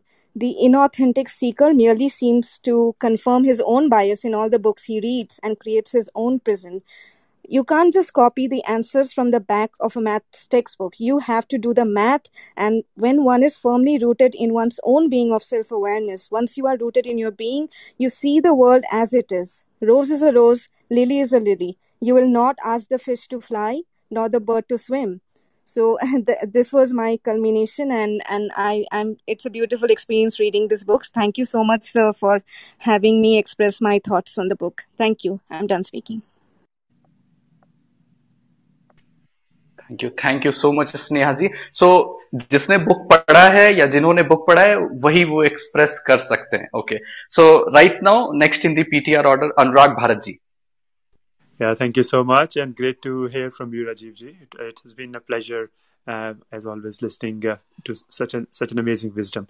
Uh, my, I have I have really uh, uh, something you you kept touching upon was uh, the funding aspect because what we are doing here is is to, to be honest we are claiming what's ours right we are we are not we are not restricting ourselves to the to the theoretical uh, aspects and the experiences of our sages who have written such wonderful uh, Vedas and, and scriptures for us and left behind a, a huge amount of legacy. What is in our hands now is to go and claim it in the in the style or in the modern uh, modern world or modern science through the modern ways of um, experimenting and, and researching it. Um, you kept talking about the funding aspect, and I kept poking myself, sort of, what can we do, you know, as people? Uh, because today, you know, Indians are all over the world. They are doing very well.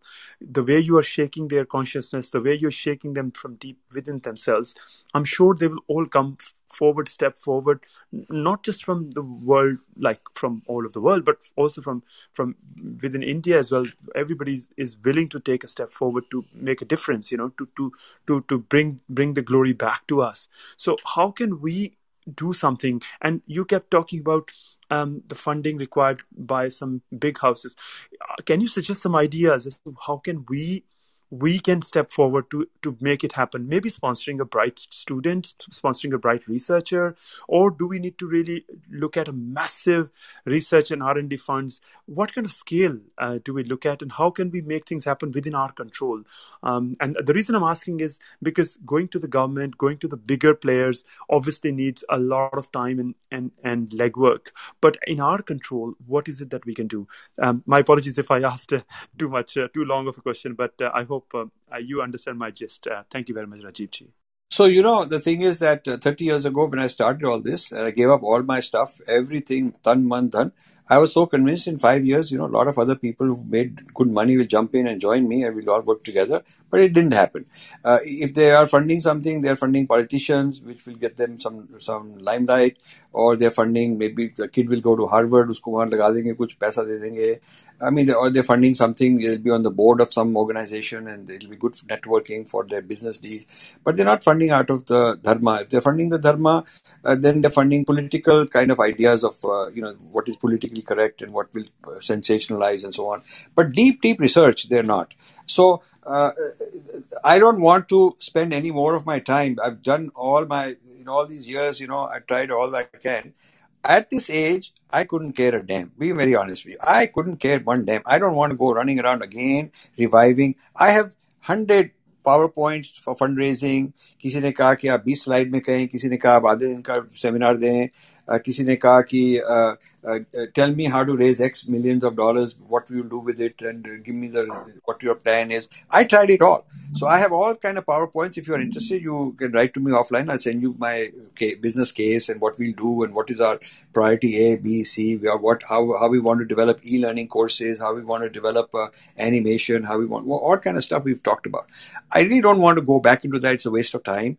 I just want at this stage to to write my 20 books, finish them off, turn them over to serious scholars, and then whatever happens, happens. I, I'm in some sense, uh, uh, you know, tired of uh, chasing, uh, chasing uh, people who give throw a big carrot in front of you कि आप मेरे को थोड़ा time दीजिए मैं ये कर दूंगा आपके लिए वो कर दूंगा I get about 100 emails a day uh, offering me to help me out and advise me and all that uh, when you offer the ask give them something concrete to do वो भाग जाते हैं uh, they just like to talk and feel good but उनको काम दो वो भाग जाते हैं uh, when you uh, and then people who are really well meaning they have no experience so you know you go on training new people educating new people the same old things for 100 times you know what's the point of it so I I really don't want to be bothered with. If somebody now it's up to others how to raise fund. I don't want to get into that. If somebody else can do it, they can do it. If they don't want to do it, I'm quite a happy guy pursuing my swadharm.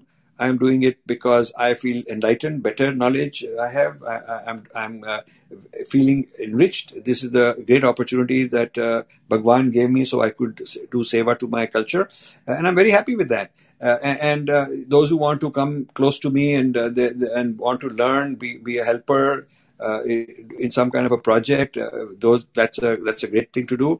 But you know, those days are gone to dream up a big project saying, okay, we'll make a think tank with a, so much money raised and we'll have a we'll develop a Indian school of thought uh, Swadeshi school of thought. Ragini proposed so many times that we should develop a school of thought based on all these works that I've done, and this should become a curriculum, and we, we need to turn it into course material. She was so good at that. We tried all that also. Uh, we've tried many, many ways, but it's very difficult to take money out of Indians. It's for, in, for a selfless cause. Uh, CSR money, guess how much we got out of it so far? Zero. Zero. We, we had we had talks to the presentations to the head of HR in uh, in uh, Tata's, we, we, you name it. I mean, we've gone through all this stuff before, and it's a useless thing. I, am I'm, I'm sorry to tell you that. Uh, and I don't want to cheapen myself. I don't want to become a politician. I don't want to suck up, go chasing these guys around. Uh, tried that also, uh, but I'm not cut out for that. So I, I am actually very discouraged about this whole funding, shunning business uh, within luckily luckily i don't need anything for myself. I'm very well settled. I have a good house good lifestyle. I live well.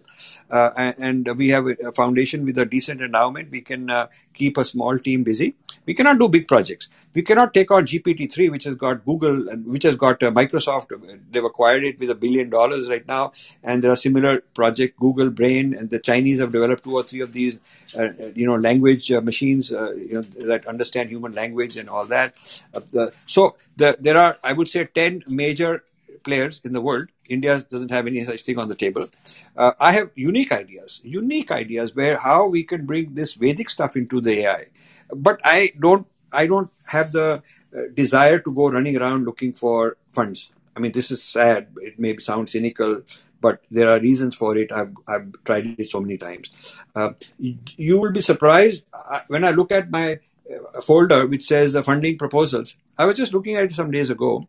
There is one 2014 seminar I gave in Bangalore because one guy said that he's going to bring in top uh, thinkers, industrialists, and I should give a presentation. Kisi ghar mein presentation hua tha. And then there's a 2001 proposal I gave. Then there's a 1990s May. And all every few years I've brushed up a, a proposal with our background, the situation, what the need of the marketplace is. I'm a corporate trained guy. Believe me, I'm, I, I know how to present. I know how to make a business case. Uh, I, I, and I've used all that skill for this. But you know, the point is there is some energy developed. A few people get very energized and they build a they build a team. Then they say, okay, everybody should put in this much. So all of that gets started, but then it gets it falls apart. So, so because at the end of the day, there is nothing in it for them, for their children. Not, no selfish goal they can look at, look uh, get out of it. So that's the situation. You know, simple things. Forget big things. Uh, when we did uh, history of Indian science and technology, we wanted to do so many volumes, but we stopped after 14 because we couldn't. I mean, 14 I funded, but uh, each was each was taking a scholar full time, three years, so it was a lot of money. So after 14 of them, I tried to get sponsorship, like for example, steel.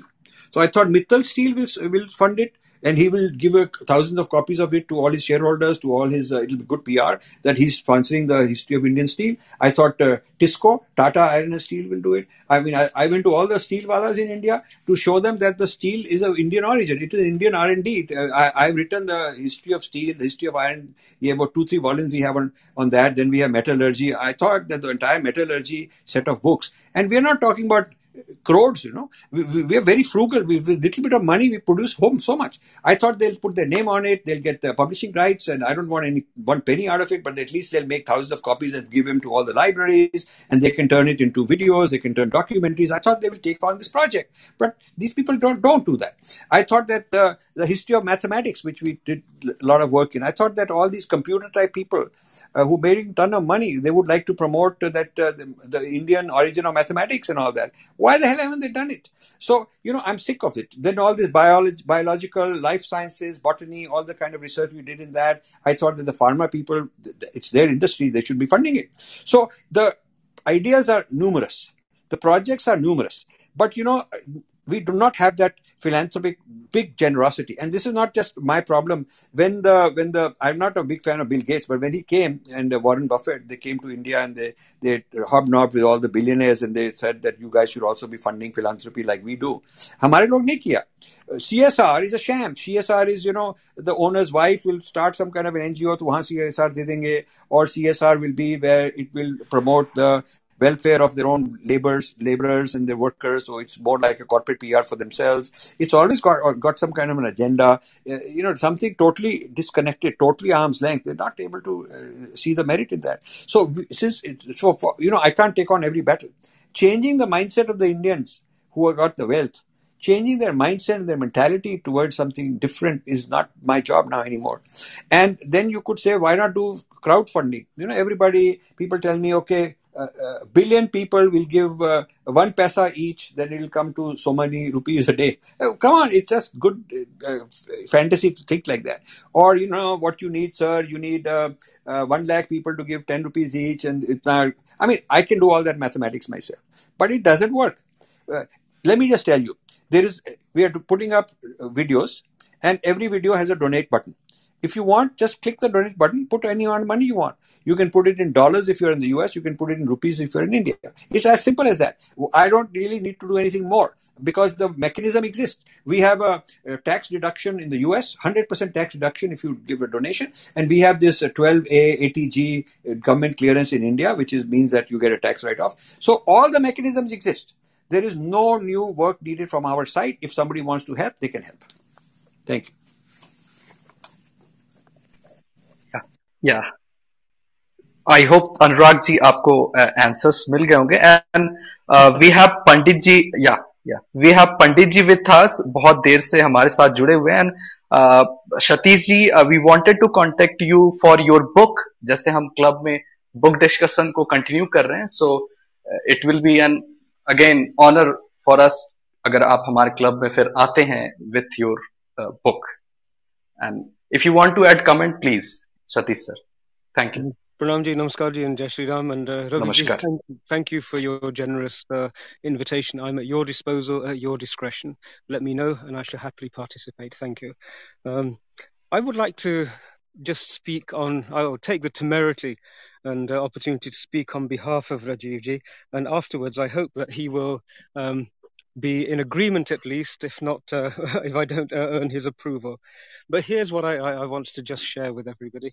Um, so when I started my uh, yoga bhyas, my Guruji said to me, it's going to take 12 years to get you to a stage where you can then really start your journey.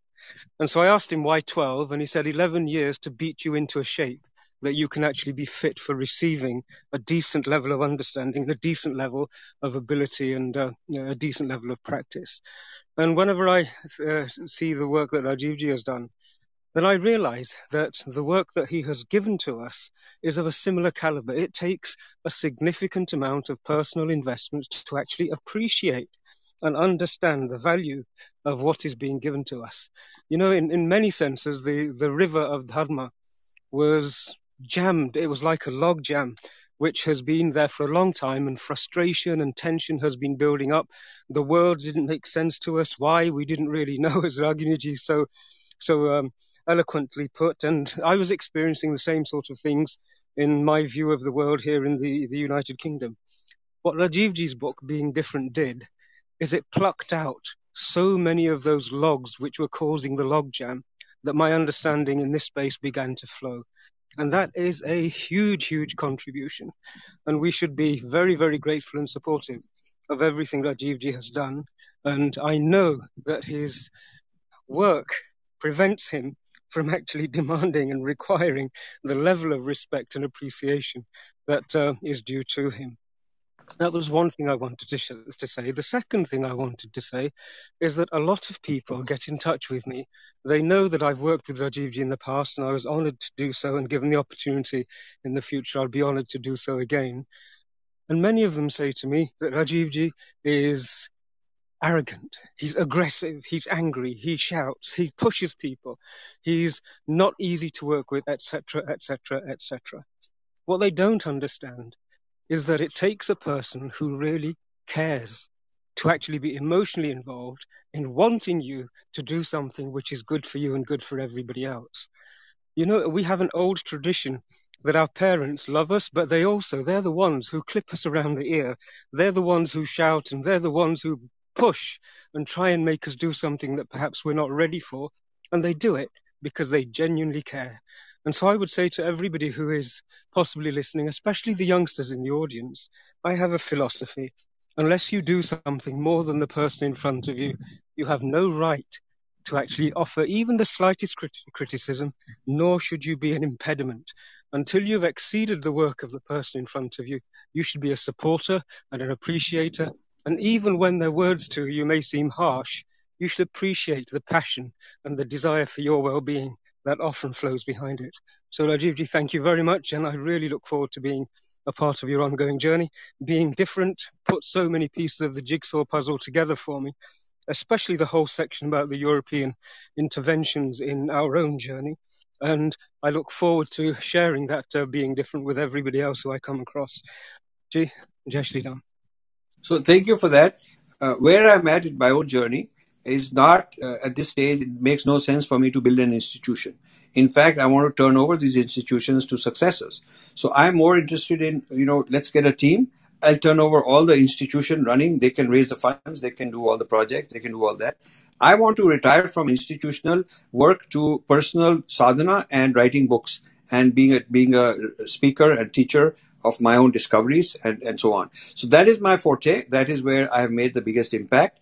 Uh, and that is where I have a lot more work to do. So rather, so I think other people should be the institution builders figure out what the budget how to get it and how to you know all that kind of a uh, general management ceo role i should not have I, I, I, want to actually divest myself. In fact, this morning before this conference call was another conference call with my team where I made an announcement that I actually want you guys to take over and you, you have to decide what you want to do with it. You don't even need to have my name on these channels. You can turn it into a some other kind of a name, put somebody else's there, uh, get someone else in charge. I just want to produce new knowledge. I, I, have so much, I have so much understanding and insight into the Vedic knowledge and how it applies for today and for the future. I want to get that out, and and and that means I'm I'm more like an R and D guy.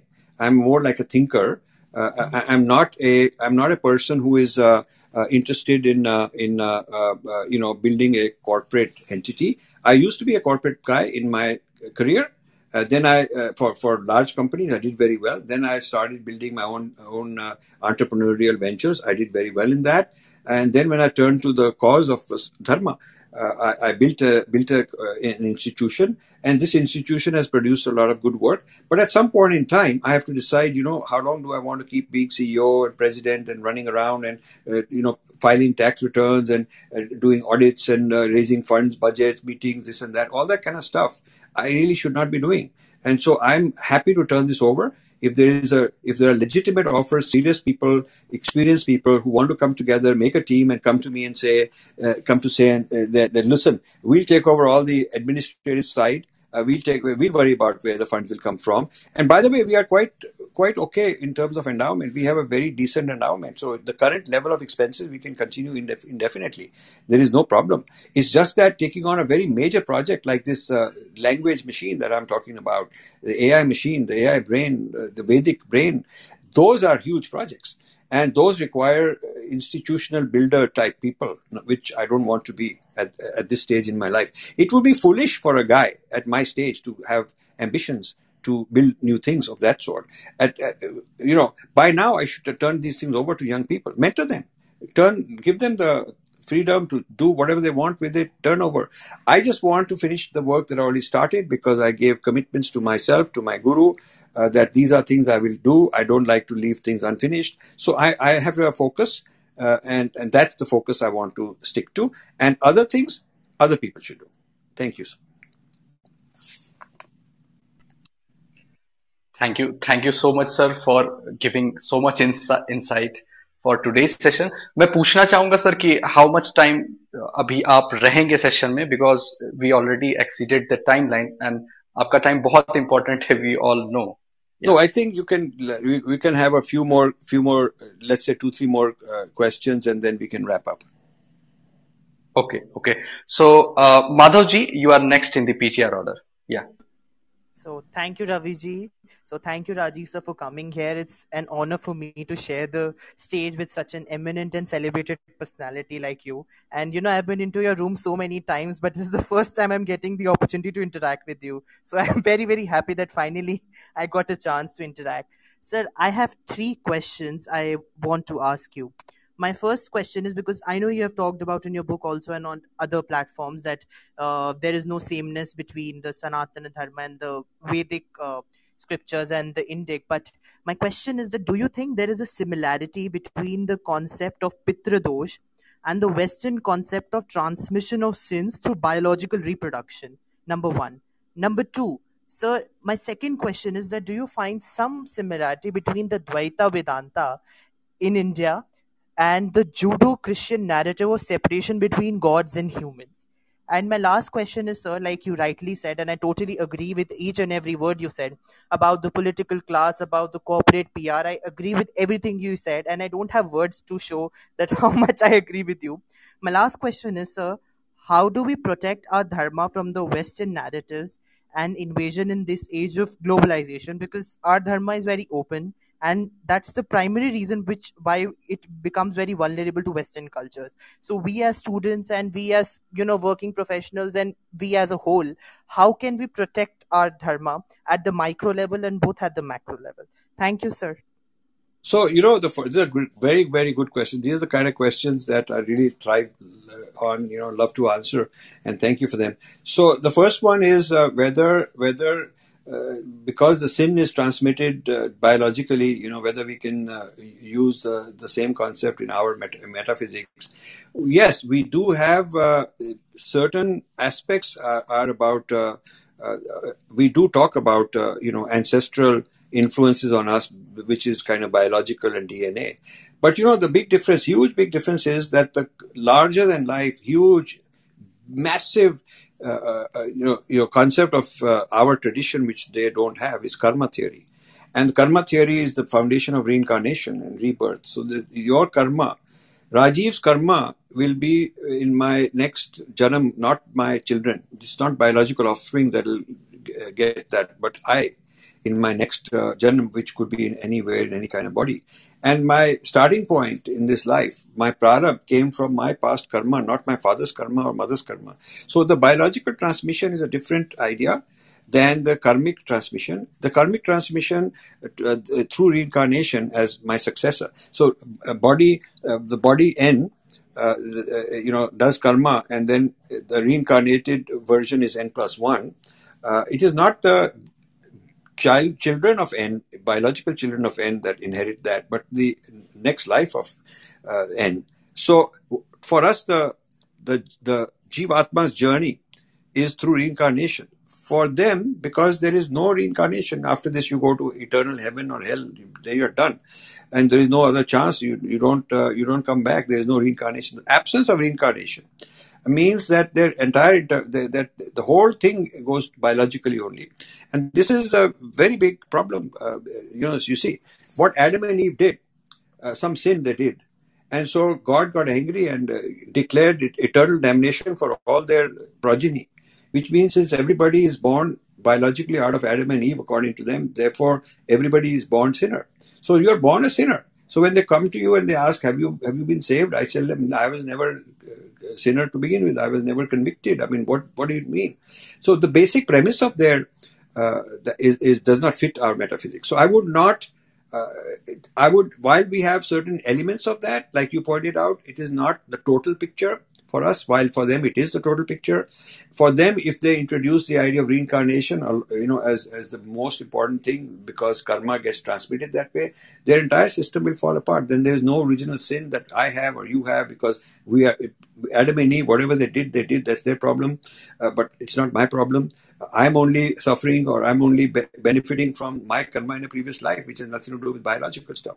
This this business of biological transmission versus uh, you know the the jivatma being born again in a new body is very different and that i think we should not uh, mix up what was your second question again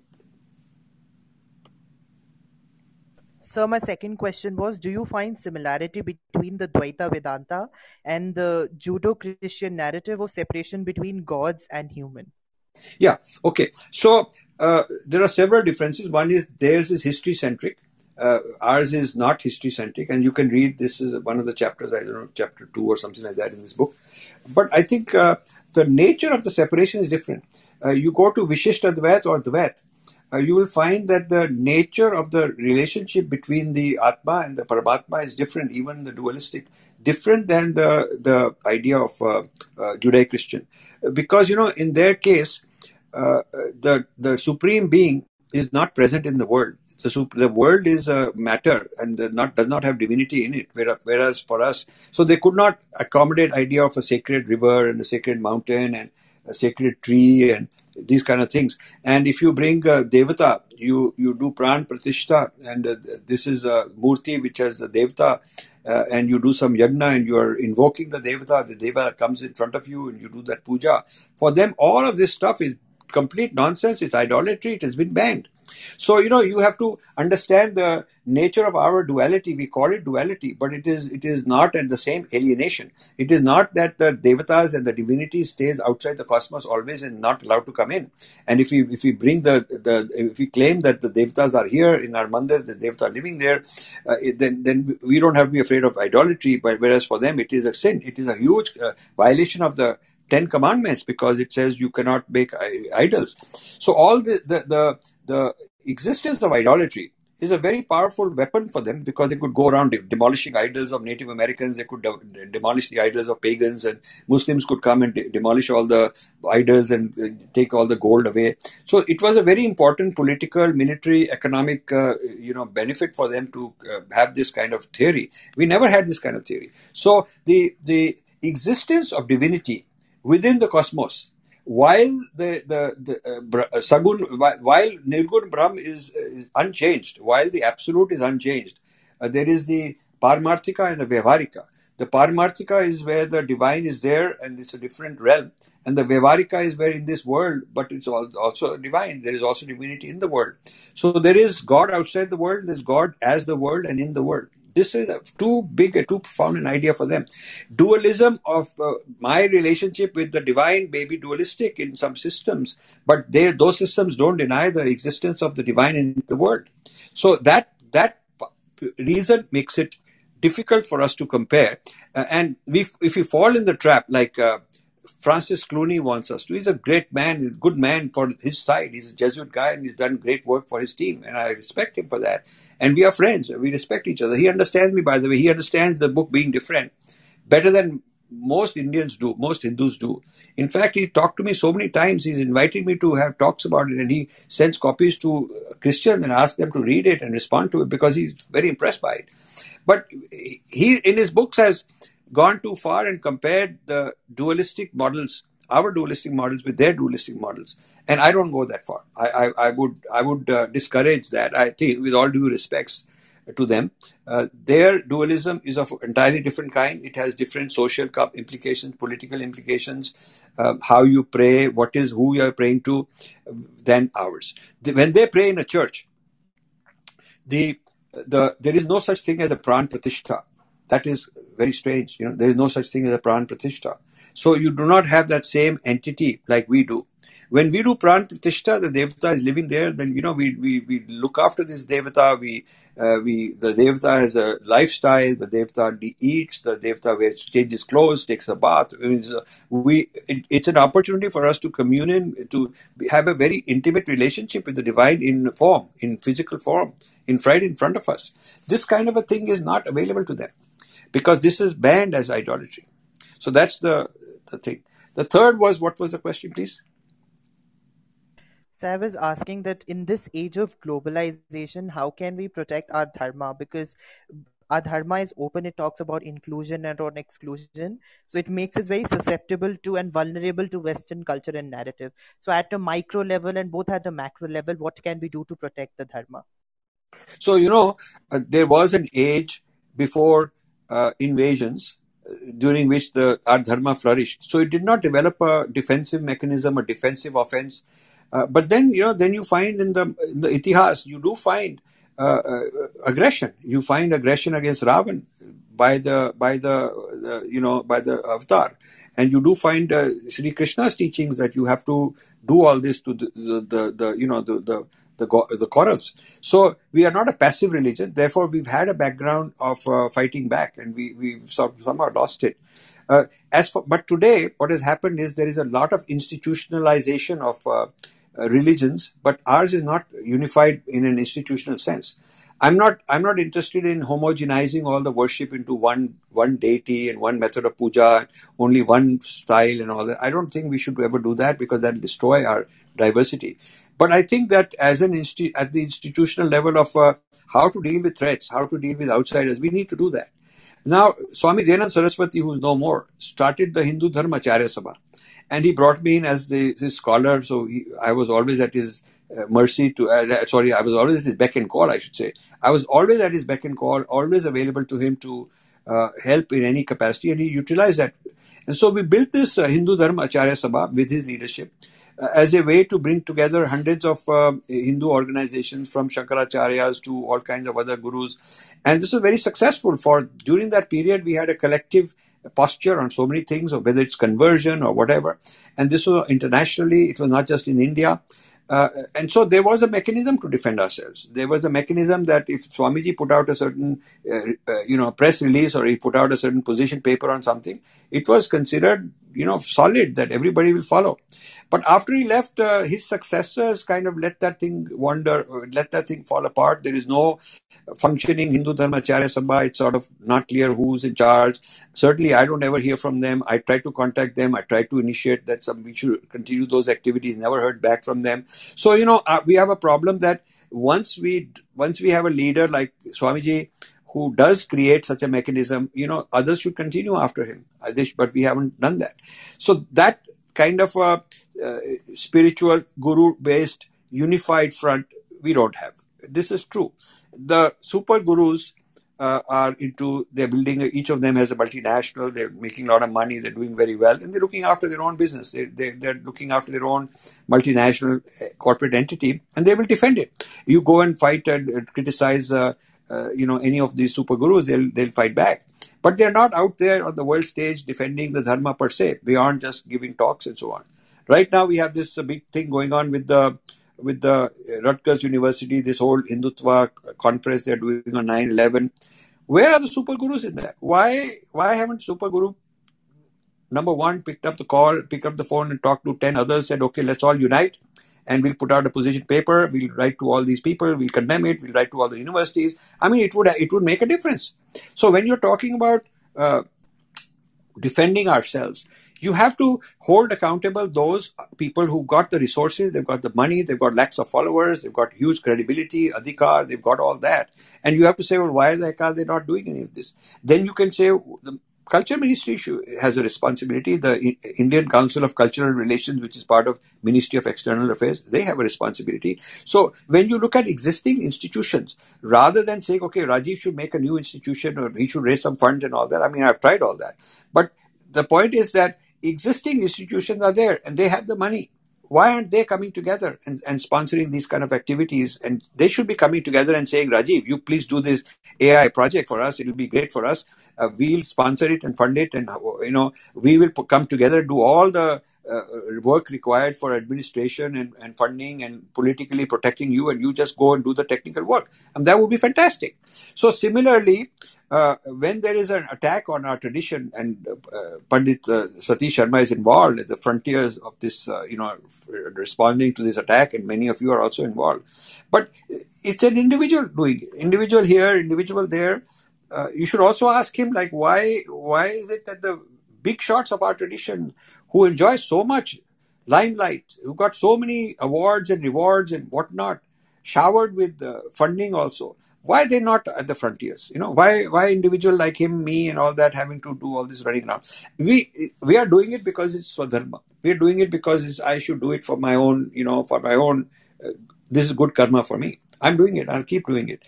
But the there is a certain expectation that we ought to raise. We have to have this expectation on the part of existing existing institutions.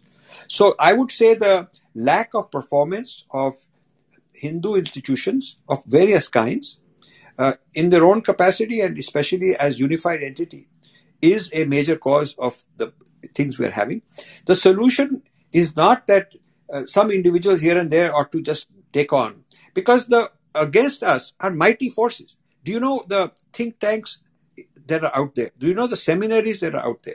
Do you know the funding mechanisms that are out there? The foundations that are all these big foundations that are out there uh, that are west in Western countries. Do you know the Breaking India forces? What deep pockets they are funded by? It is not an easy job for individuals, and we are always we are always trying to solve problems as individuals when we are against enemies that are huge institutions. So it's like you know if you were attacked by a big army and all you have is a bunch of volunteers who got somebody's got a gun and somebody's got bows and arrows and somebody's got uh, you know mantra that he'll chant. And you know we got all kind of different uh, miscellaneous people and we try to all come together do our best. But you are not going to be a match to a major army with modern weapons. And that's the global warfare today. The the kurukshetra the intellectual kurukshetra that we are in is a is a geopolitical kurukshetra where there is mighty forces and it is not possible for us to be a serious player unless we are highly organized institutionally. That's that has to be. You have to shake up our people. It requires pointing fingers. It requires getting angry. It requires calling you know, calling a spade a spade. Uh, no pampering. You, we can. We don't have time left to be goody goody guys and pampering. You have to say, why didn't Guru X stand up when this happened? Why not? You have to say that. Thank you. सबके लिए एक जानकारी देना चाहूँगा Madhav is just 18 18 साल का है वो and that's how yeah that's how I allowed him to speak ask three question sir very yeah, good yeah. no, so at, yeah. yeah yeah yeah Madhav, this at a, such a young age sir he had a decolonized mind i am although 28 but i don't take proud in it, but he's 18. He's no, but Ravi, 10 years younger than. No, Ravi, you've done exceedingly well. I'm so impressed by your maturity, by the way you've conducted this, the the intensity, the the seriousness with you are taking this issue. I'm I'm extremely impressed. I mean, this is then you know if there's people like you, then there's hope for us. Thank you thank you so much and Anoop जी के पास question नहीं है he has a request so that's why Saumya ji ma'am आपके पास मैं आता हूं अनूप जी has a request just a small request Anupji, please. Yeah, uh, thank you, Ravi. Uh, I request that uh, uh I'm just uh, I'm learning game development in Unity game engine, and I'm in the last phase of uh, this course. It was some two or three months long course, and I took it after I saw some of Rajiv sir's video after the after he re- released this AI book. So should I or can I be a part of the uh, moonshot project that he talks about and the Lagan team that he was talking in in that uh, uh, BeerBiceps uh, guy podcast. Yeah, I mean, you can apply. You can write to us privately. We have a volunteers. Uh, we have a we have something called volunteer dot infinity. Volunteer without an s, just single. Volunteer dot infinity at gmail.com and then there's a team that looks at all volunteer offers and filters them scans them put assigns them to uh, various assignments and see who, who can do what. So you can you can uh, apply to that uh, and uh, they'll give you some work to do to get you started and uh, evaluate you and uh, you can evaluate them. And then we can go further and further as things develop. So that is our volunteer mechanism and I, I like your thought that, uh, uh, that that you were inspired by some of our work and you actually took some courses, which is great because you actually done something. Uh, uh, you know, when people when people actually do something and not just sort of talk about it or tell us what we ought to do, we are very impressed with that. We need people like that. So thank you very much. Uh, yes, sir. Actually, uh, I wrote to uh, to you on uh, Rajiv at the rate 2007 dot at the rate gmail.com. And after that, it is some two months ago and Divya replied. She said that uh, uh, you have to uh, write on intellectual kshatriya portal.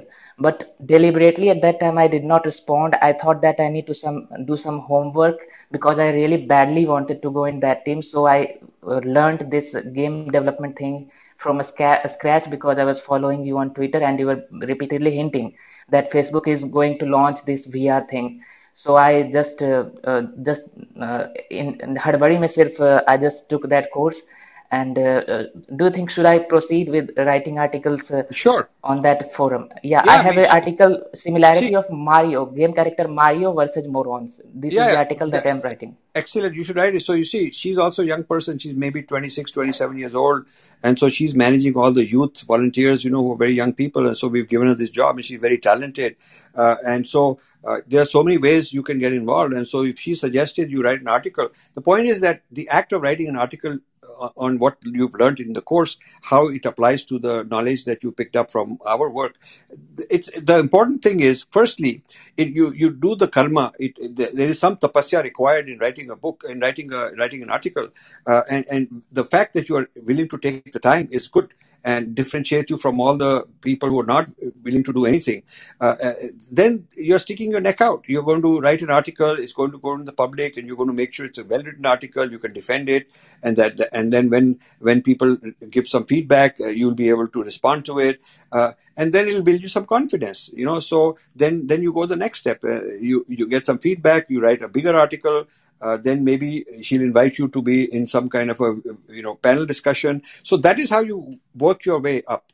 And and uh, so since you have the sincere uh, uh, you know since you already wrote to us we followed it and, and our volunteer team has connected with you and given you a path you should take it up. And i think you'll do well. And uh, meanwhile, I uh, should I continue this um, learning game development? Yes, game development is a very interesting. Uh, you see, these there are several things about games uh, that uh, apply to our our tradition. One is uh, one is that game is a way to convey very subtle messages, subtle subtle uh, biases that uh, we ought to make sure that these are in our favor, and not against us. Because a game is sort of like a entertainment way, but it's not neutral to values. It it conveys certain values also in the game. Second is that you learn gamification and ai is a ai is being used to gamify society gamify behavior gamify political ideas gamify uh, you know converting you to a different faith or making you vote in a certain way. The gamification of society using machines machine learning is a very big deal. So you- you're building a foundation and you're a young kid and this will be very useful to you because you've got decades and decades ahead of you. So this knowledge of vedic stuff that we are giving and the knowledge of uh, gaming that you are learning on your own will all get combined one day. And and you'll be ahead of most people because you started at such a young age and you have a you have a very curious mind and you're taking initiatives which i can tell.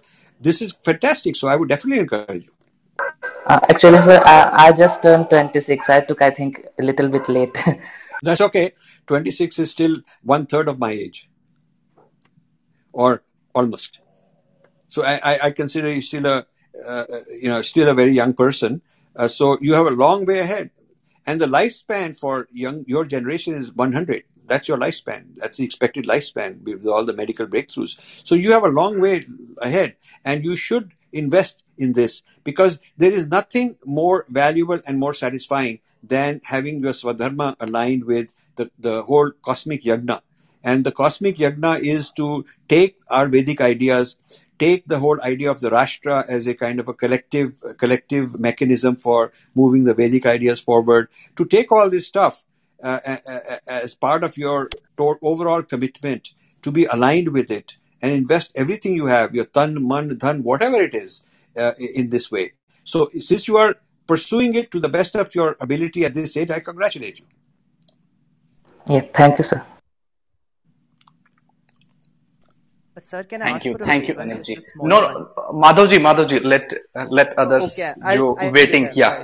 Yeah, yeah. I, I मैं समझ रहा हूँ आप आपको बहुत दिनों बाद मौका मिला है बात करने का so I appreciate that so Saumya ma'am yeah Saumya ma'am now we are restricting to only one question अब एक क्वेश्चन में हाँ नमस्ते Rajiv ji we are I am so honour to be sharing the stage with you uh, I run a school in Bangalore and my uh, question is the new education policy. Uh, do you think it will make a vast difference? Because we have learnt all distorted history and we have never learned the Vedas in the right way. Do you think it will make a difference now in the future? Well, I think it's certainly a step in the right direction. It's certainly, uh, you know, cl- de- sort of decluttering the teaching of history and all these things and trying to move it forward. I, I, I would like to see a lot more happen, but I, I, you know, at least it's a step in the right direction. It's also politically very courageous. They've done it. Uh, so now, now that they've done it, they can keep adding to it and keep improving it. The challenge is, you know, you know how many lakh teachers have to be retrained? Lakhs of teachers, not just thousands of teachers, but lakhs of teachers all over the place in so many languages.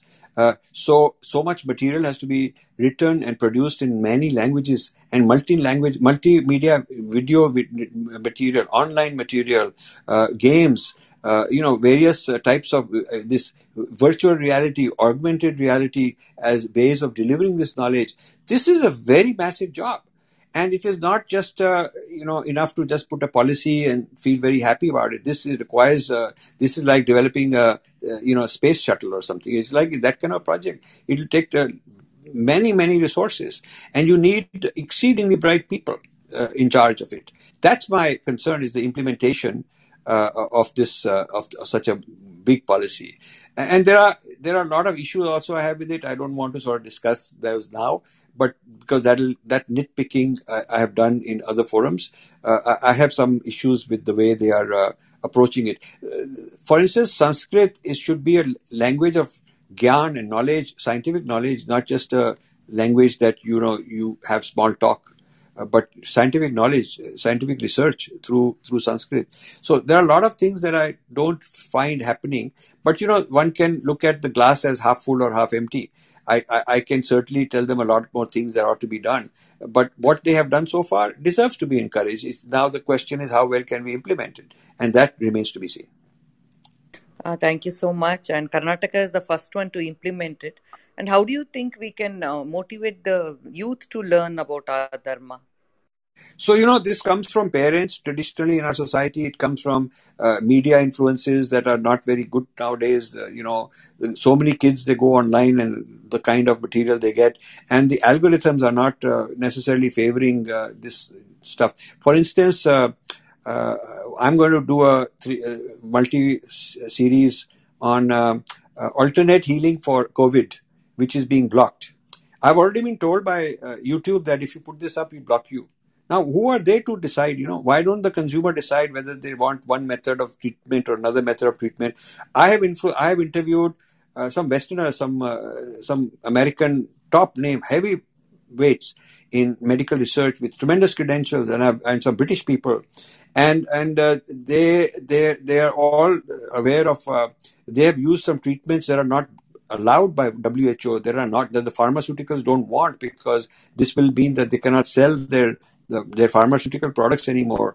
So if there's no money in it, the people don't want it. Now that kind of a topic, why is it that the social media won't allow it? You know, because there's a whole conspiracy against this kind of thinking. So you have to be suspicious also of. Uh, uh, uh, you know the what kind of discourse is allowed what kind of discourse is not allowed and you got to be able to resist it i am doing my best i will certainly get a lot of uh, uh, you know anger coming at me but kind of i'm used to it so I'm going to put these things up in the next uh, few weeks, and there are many other things also that uh, I want to uh, uh, to provoke people. People should be able to think freely, whether they are right or wrong. They have a right to say it, and others can disagree. Uh, and the the adjudication of what you are saying is it good, right, what wrong is not up to Mark Zuckerberg or other people like that to decide, because the moment we let them control our discourse, we become colonized, and sadly that has happened. That is the problem I have. Thank you so much, uh, Rajivji. Thank you so much, Raviji. Welcome, welcome, ma'am. So next in the PTR order is Neha Sisti, please. Yes, and be uh, specific to one question. Yeah, thank yes, you. Thank you, Raviji, and uh, it's an honor to speak with you, Rajiv sir. So my uh, primary question uh, uh, is around the Purva Paksha. Now, uh, we, we have done Purva Paksha for dharmic religions uh, from ancient time that has been done, and you have pointed it out, out as well.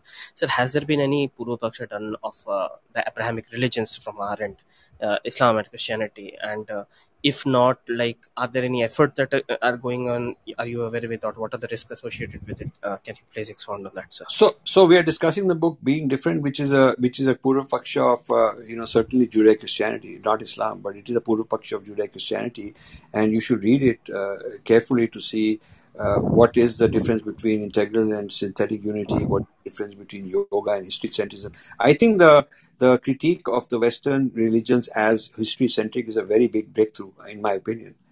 I, I, feel very strong about it. Uh, so yes, uh, I, have been doing my own Purva Paksha. More needs to be done. Islam, we have not done, uh, you know, enough good Purva Paksha, but now it is being done. In the last uh, few years, uh, more and more people have started doing it. Uh, Westerners are doing Purva Paksha of Islam. It needs to be done, and we need to be courageous and say, "Hey, listen, you've been calling us kafirs and characterizing us and profiling us and all sorts of people are taking shot, pot shots at our religion and you know we have the same right to do. And this is not this is not uh, something called islamophobia. It's it's like what are my reasons for critiquing and and rejecting a certain point of view? I have a right to do that. And i have a, you cannot say that uh, islam can only be evaluated by muslims that uh, outsiders don't have a right because if that was the case you should apply the same logic to our tradition also but why is our tradition being uh, openly evaluated by everybody, we should have the same right towards you. We have to make that case. And you know, the Indian courts and the Indian laws that you know somebody you've hurt somebody's feelings and you can get FIR. I don't believe that that makes any sense.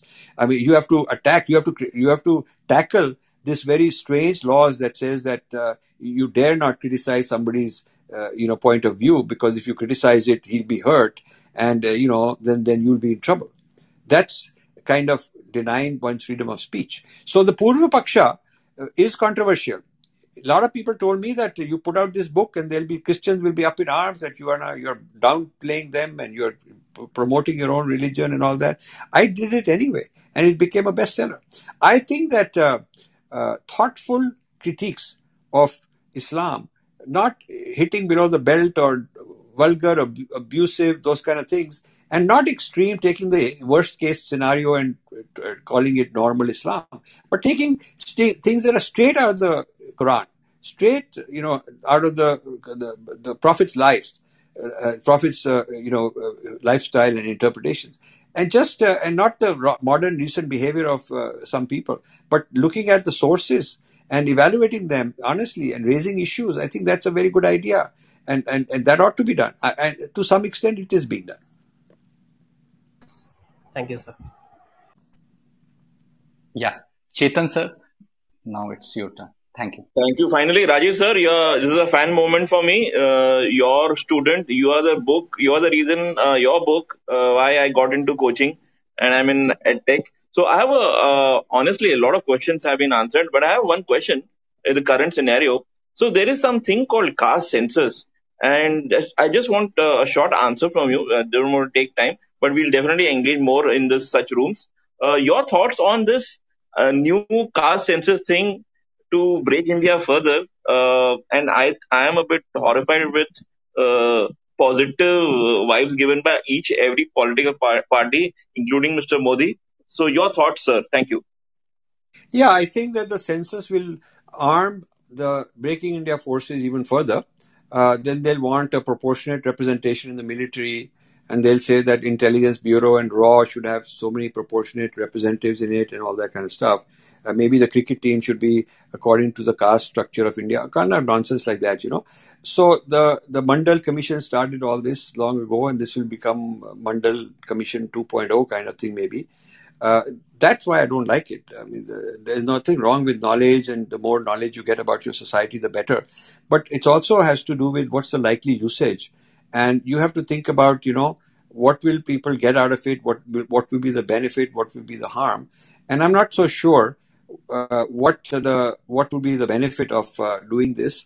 Uh, you know, c- coming up with a quantification of uh, people in these different identity groups.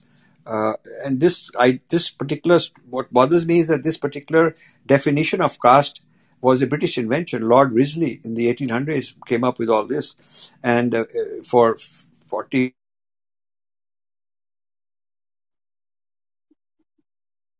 sorry, I kept getting disturbed. Sorry about that. So Lord Risley started this thing, and the Indian government at independence should have dissolved all this uh, definition of caste and said that uh, we want uh, quotas based on need individual need. So if a family has less income or if they've got this or that issue or, you know, whatever the criteria is, there should be some algorithm that uh, looks at the individual situation based on their Aadhaar card or whatever they base it on. And that is how we can decide if you are entitled to a certain quota and some special privileges. And it has nothing to do with family background because maybe your parents are very rich and you're not, or vice versa. It could be maybe uh, people come from a poor family and they are very rich. They should not be given the, the quotas. So, this business of taking all the people of who are Brahmin and saying they're all latest. That's wrong because I know of so many poor Brahmins. Some of the lot of the pujaris are very poor people, and taking all the people of a certain uh, lower, supposedly lower caste, and saying that all of them are entitled to privileges. But I know some billionaires who are Dalits. So you know the caste is a caste is a, a kind of a, a political category for fragmentation for vote banks. It will basically empower vote banking, and that is the the thought I have. And if you want to build a society in the future, you should ca- you should come up with uh, different ways of classifying and characterizing, you know, your your your uh, society, so so that the, it, it it's used for positive purpose, nation building. I don't know how will this be used for nation building. I mean, I'd like to know.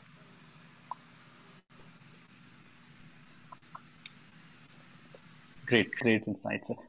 Chetan sir, I think. Uh, yeah, there's a glitch. I'm sorry. Yeah, yeah. Thank you. Thank you. So, Anuji, you are next in the order. Anu Raghavji. Thank you so much, Ravi. Thank you, Rajivji. Thank you, Rajivji. Thank you.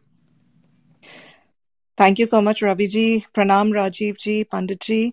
Pranam to everybody present here. Um, Rajivji, my question actually goes back to digestion of uh, some of the Indian con- contributions, um, especially yoga. Um, I was in a club room a few weeks ago and I heard a Westerner actually talking, uh, making a statement that um, Bhagavad Gita gave uh, uh, gave us the yoga, and Hinduism as a formal religion came much after Bhagavad Gita. So yoga has nothing to do with Hinduism, and I I was completely flabbergasted when I heard that. So how would you counter this? Thank you, sir. Well, you know, uh, so ridiculous because uh, uh, Bhagavad Gita gave us yoga, but then Bhagavad Gita is also Hindu text. You know what Bhagavad Gita? Bhagavad Gita gave you yoga. Then obviously, if he acknowledges Bhagavad Gita gave you yoga, then that in fact proves that uh, yoga is a Hindu Hindu concept because it came from Bhagavad Gita. I would use the other argument, uh, opposite argument, using his data. I would say thank you for reminding us that yoga is origin. Yoga is taught in Bhagavad Gita as a very central concept, and that's a Hindu text. So therefore, it's a Hindu teaching. That's that's uh, that's all we have to say, because what is the position is taking. I've heard this sort of thing so many times, and our people need to be very courageous and hit back. You know, talk back at these guys.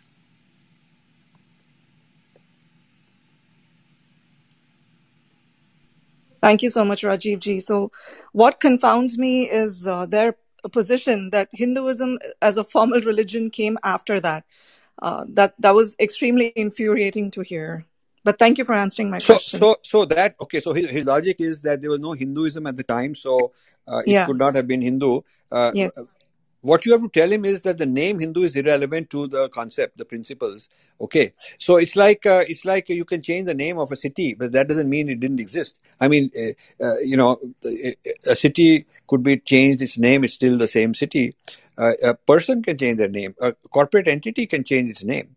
Uh, so you know uh, they are used to they're used stuck too much on the vocabulary of how it's named uh, christianity did not exist in jesus christ's time do you know that jesus never used the word christianity never uh, it, it, uh, the the Bible was developed. The Bible, as we know today, was developed by Emperor Constantine in the fourth century, in in a, in a in a town in in what is modern day Turkey. I visited that town, um, you know, and so we don't say that you know, Jesus is not the founder of Christianity because you know he never even talked about the word. He had teachings. He had teachings, and they later compiled these teachings and they gave it a name. That's that's all. Uh, so you know, Hindu, what know, we call Hindu, what we call Hinduism, uh, previously was called something else. Uh, so you can call it whatever you feel like. You can call. You can say, okay. You can answer him by saying, Fine, there was no Hinduism, but there was Sanatana Dharma, right? Okay, so fine, then it, we, we call it Sanatana Dharma. That's just another name for it.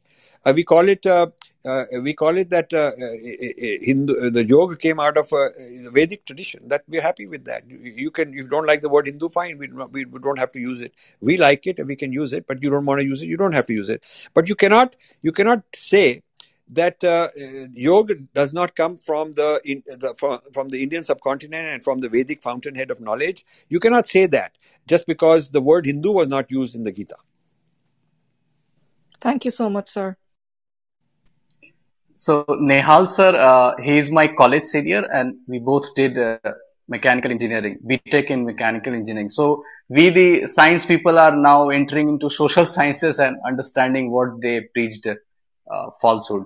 So That's very Nehal sir, please. Yeah, thank you, sir. Uh, thank you, Ravi. So, so, And so can I can I make a comment uh, because of what you just said uh, for a moment, and then you you can ask the question. So, uh, social sciences being to, being picked up by uh, our techies is a great idea, but please remember, they have introduced the Western and the leftist idea of social sciences into the curriculum in IITs, and they are introducing in the in the in NEP. One of the bad things is they are introducing social sciences, but not defining what social sciences. If you go to the Indian Council of Social Science Research (ICSSR), uh, which is under the Ministry of uh, HRD, the Education Ministry, they have been giving grants to the leftist social sciences institutions. There are 30 or so, and they give them crores and crores of money. They fund those uh, institutions. They're run by the extreme left people, and they're teaching all this nonsense about you know the Indian society uh, from a very leftist lens point of view. So if if they're and I have gone to these people many times, and I wanted uh, I wanted the opportunity to do a critique of social sciences in India. And the, the ICSSR said, no, no, no, we can't give you any uh, support for that, you know. Uh, so the, the the pursuit of social sciences in India and the type of people who are academically trained and the books that have been written are not the kind of books that are Vedic social sciences. So when they bring social sciences under the NEP, they should qualify what kind of social sciences and who's going to develop it. It'll take time. It'll take funding. Uh, You you where are those resources that are going to take Vedic principles and use them to understand modern society? That's a very big project. So uh, I'm glad you reminded me of techies getting into social sciences. But I would suggest that the techies should be given a guidance on Vedic social sciences. But please continue with your question. Uh, thank you, Ravi, for this wonderful introduction. And uh, Pranam Rajiv ji, uh, I've been a huge fan of yours. Uh, as you said, that more means more of the techies like us should involve in uh, Vedic sciences. And although I have done BTech from mechanical engineer, but currently I'm pursuing artificial intelligence course from IIT Madras. So my question revolves around this thing, what you have mentioned today, sir, that this cosmic neural network and how how you are planning to apply in AI.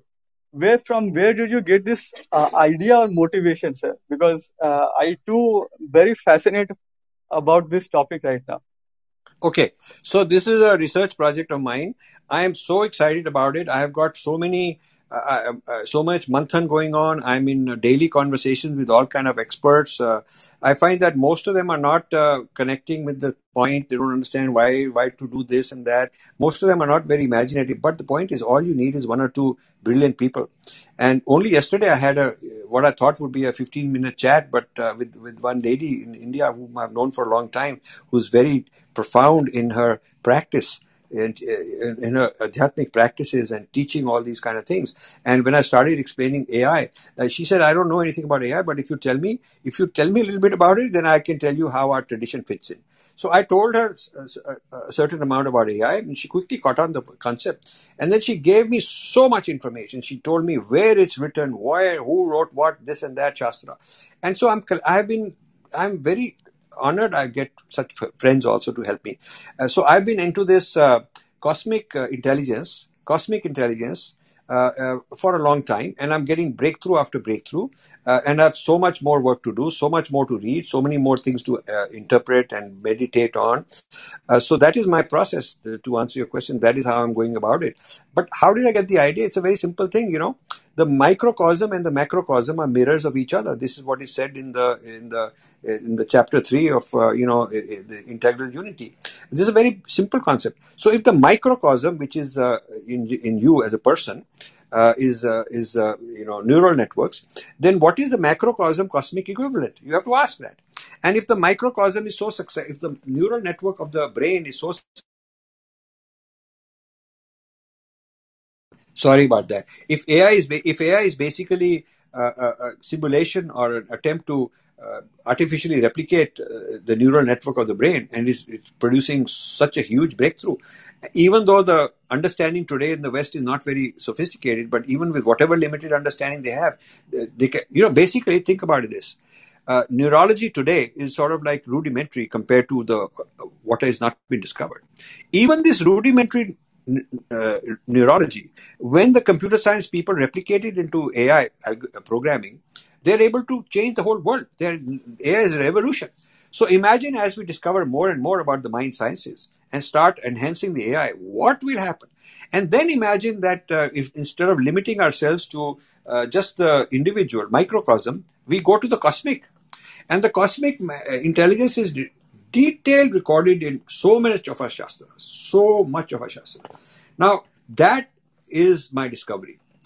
Uh, uh, and, and, and I have to write on it. It is a it, it, people don't know. Even the people who are experts in those shastras, please note this carefully. People who are experts in those shastras have not thought of it in this way. They have not thought of it in this way. So, uh, so sometimes uh, the question you ask is unique and original, and it will generate new knowledge just because the question you asked. You don't know the answer, you don't have the data, somebody else has the data, but he never asked that question. So, for instance, you know, you, somebody could be a librarian. That doesn't mean he understands much. Librarian need not be a very highly informed person. He just knows where all the books are and what is written here, there, there. He's not even read it. But he's just a curator and a keeper of all this knowledge, but he has never asked the right question. He's never probed it. So our knowledge people are often like librarians. They've got memorized in their brain. They would memorize a lot of Shastra, but they haven't asked those questions. They, they don't know how to retrieve the information uh, in accordance with a particular quest, a particular search inquiry. So I come with a huge amount of questions, lot of queries, and I'm not satisfied with these answers. I keep going back and forth, and you know, then they say they don't have time. Then I say, okay, I'll hire you. I'll pay you. What's your what's your salary? I'll pay you double that, triple that, but please help me out. And then they help me out a little bit. So after a lot of this Q and A with these people, like you're doing Q and A with me, I got to do Q and A with the search engine. Human beings who are search engines, our our pundits are like search engines. Pandit is a search engine. You you tell the pandit oh, where is all this written, and he'll tell you it's written here, there. He'll give you all the quotes. You write down all the different verses. Then you go dig deep on your own. Then you come back after after you understood it come back to him or to some other pandit and you ask more questions. This is how you have to do research. So i am doing this research on the nature of cosmic intelligence. And i'm coming up with major major gold mines that have not been tapped and a different way of looking at these gold mines. So i want to write all this. This is why you can see the a few questions ago I, when somebody said you should about the institutionalization and funding and all of that and I, I shrugged my shoulders. I said look i'm done with all that. You guys should do that because i want to write these books. I'm so excited. This is very rewarding for me.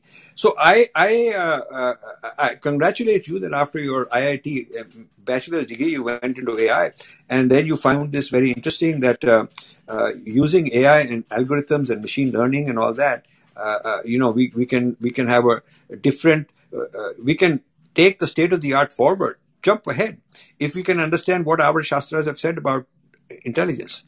If you know intelligence, you can create artificial intelligence. If you don't have the right idea of intelligence, then you will not have the right artificial intelligence. So the current idea of intelligence is being replicated in AI. But you know, if you and I have better idea of intelligence, then we'll have better AI. It's just straightforward. Now, I I went to when I discovered this some years ago, and I was writing this book that just came out. You know, my AI book.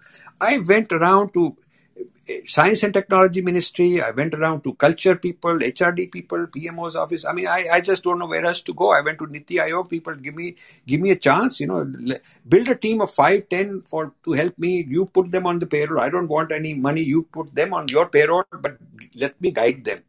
All i said was Give me teams. I will define the kind of people I want. I will even search, find those people. I'll bring them to you. You then put them on your payroll. Maybe HRD has some scheme or culture or whoever has these schemes. They have a lot of these fellowships and research fellowships and all. I will identify the people. You just make sure that they're paid so they're working for me because I don't want them to go, you know, uh, feel that they're, they're not being compensated. If if you if you can pay the team that I identify, I will get the work out of them. I promise you delivery. I am known to deliver results. I'm not a lazy guy. and you know there's no interest. So I have to do in my own whatever I can do. I will not be able to implement a, an engine in in actual hardware software because that takes a different level of funding that I don't have. But I will be able to come up with theories. I will be able to come up with principles. I'll be able to come up with how to go about doing it, but not be able to actually do it, which is a shame because we lose time. And what is likely to happen? Chinese people, American people reading these theories, they'll implement it. I'm telling you that. I'm telling you that the Chinese will implement these theories based on our knowledge systems better and faster than we'll be able to do. American will certainly do it. So this is the issue we have. You know, so you picked up this idea. I'm glad that you have the imagination and you have the creativity to say, my God, if if we could study uh, mind science more, why do you think I spent 20 years going on developing mind sciences, mind sciences? I don't show my hand all the time, but now I'm telling you what it is. It, it is the future of AI, mind sciences. And then even bigger is cosmic intelligence. Cosmic intelligence, where is it written? It's not written in Bible, Shible stuff. Not written. It's written in our uh, tradition. And not just in one or two places, it is just all over the place, but you need to know how to, what to look for. And when you go to the experts who are like search engines, you know, you, you'll, you'll have to sit and be very nice to them and very calm and very gentle and keep saying, ha, Pandit ji, par ye bataye, wo bataye. Then gradually, gradually, the guy will understand, he'll trust you, he'll start telling you where these things are written, and then you learn the verses. And when you learn the verses, then you'll find out how profound they are. There are things in the Rig Veda, I'll tell you that. There are things, so many things in the in the Tantra tradition. There are so many things in the Shaivism tradition. There are so many things in Sankhya and we have to uh, we have to put or pull all that out and build a build a Vedic model of uh, intelligence and its applications to artificial intelligence. This is the future of humankind. But you know, uh, uh I am glad that there are some people here uh, who are interested in pursuing it, and I really, really bless you. I wish you well. I really, I mean, I, I, I won't be able to, I won't uh, be around long enough to do all this stuff, but I would like to encourage and mentor and nurture people and turn things over to you guys so you can make this happen. Thank you. Thank you, sir. I can, what I can conclude is today you have added a new dimension to my AI field. So I hope I will carry it forward. Thank you, sir. Yeah, but you know, it's strange that for every one guy like you, there's 10,000 others who are doing AI. They think that you learn Python and you learn some programming here, you get this job and you learn about, you know, labeling or some little thing that you work for some company, uh, some Western company and you do some basic stuff. And uh, that's, uh, that's a very rudimentary, that's kind of a cooling work, you know. Uh, we need big thinkers. We need people who can jump ahead and think the big picture. I would like us to develop this intellectual property and license it to the foreign guys and make tons, trillions of dollars out of it because they will they will line up if we were to do it. Uh, that is my concern. That uh, uh, my book will definitely come out. I mean, unless I'm not able to, you know, around. But if I, if I'm around and I'm reasonably healthy, I'll definitely produce his books. But who I'm worried that the other side will read them more than our people. That's my concern. So then, you know, I'm only feeding them, you know, I'm just getting our knowledge digested because what will happen is that the cream, the real essence of the Vedic knowledge will get digested into some uh, machine learning algorithm somewhere, you know, and that will break my heart. You see why? Uh, you see my anxiety, my uh, frustration. I, I, can I can understand that, sir. But uh, there will be people, sir, who will take these Vedic ideas, take take these algorithms, and we will try to implement in our Vedic system into AI field. So do you know? Do you know that?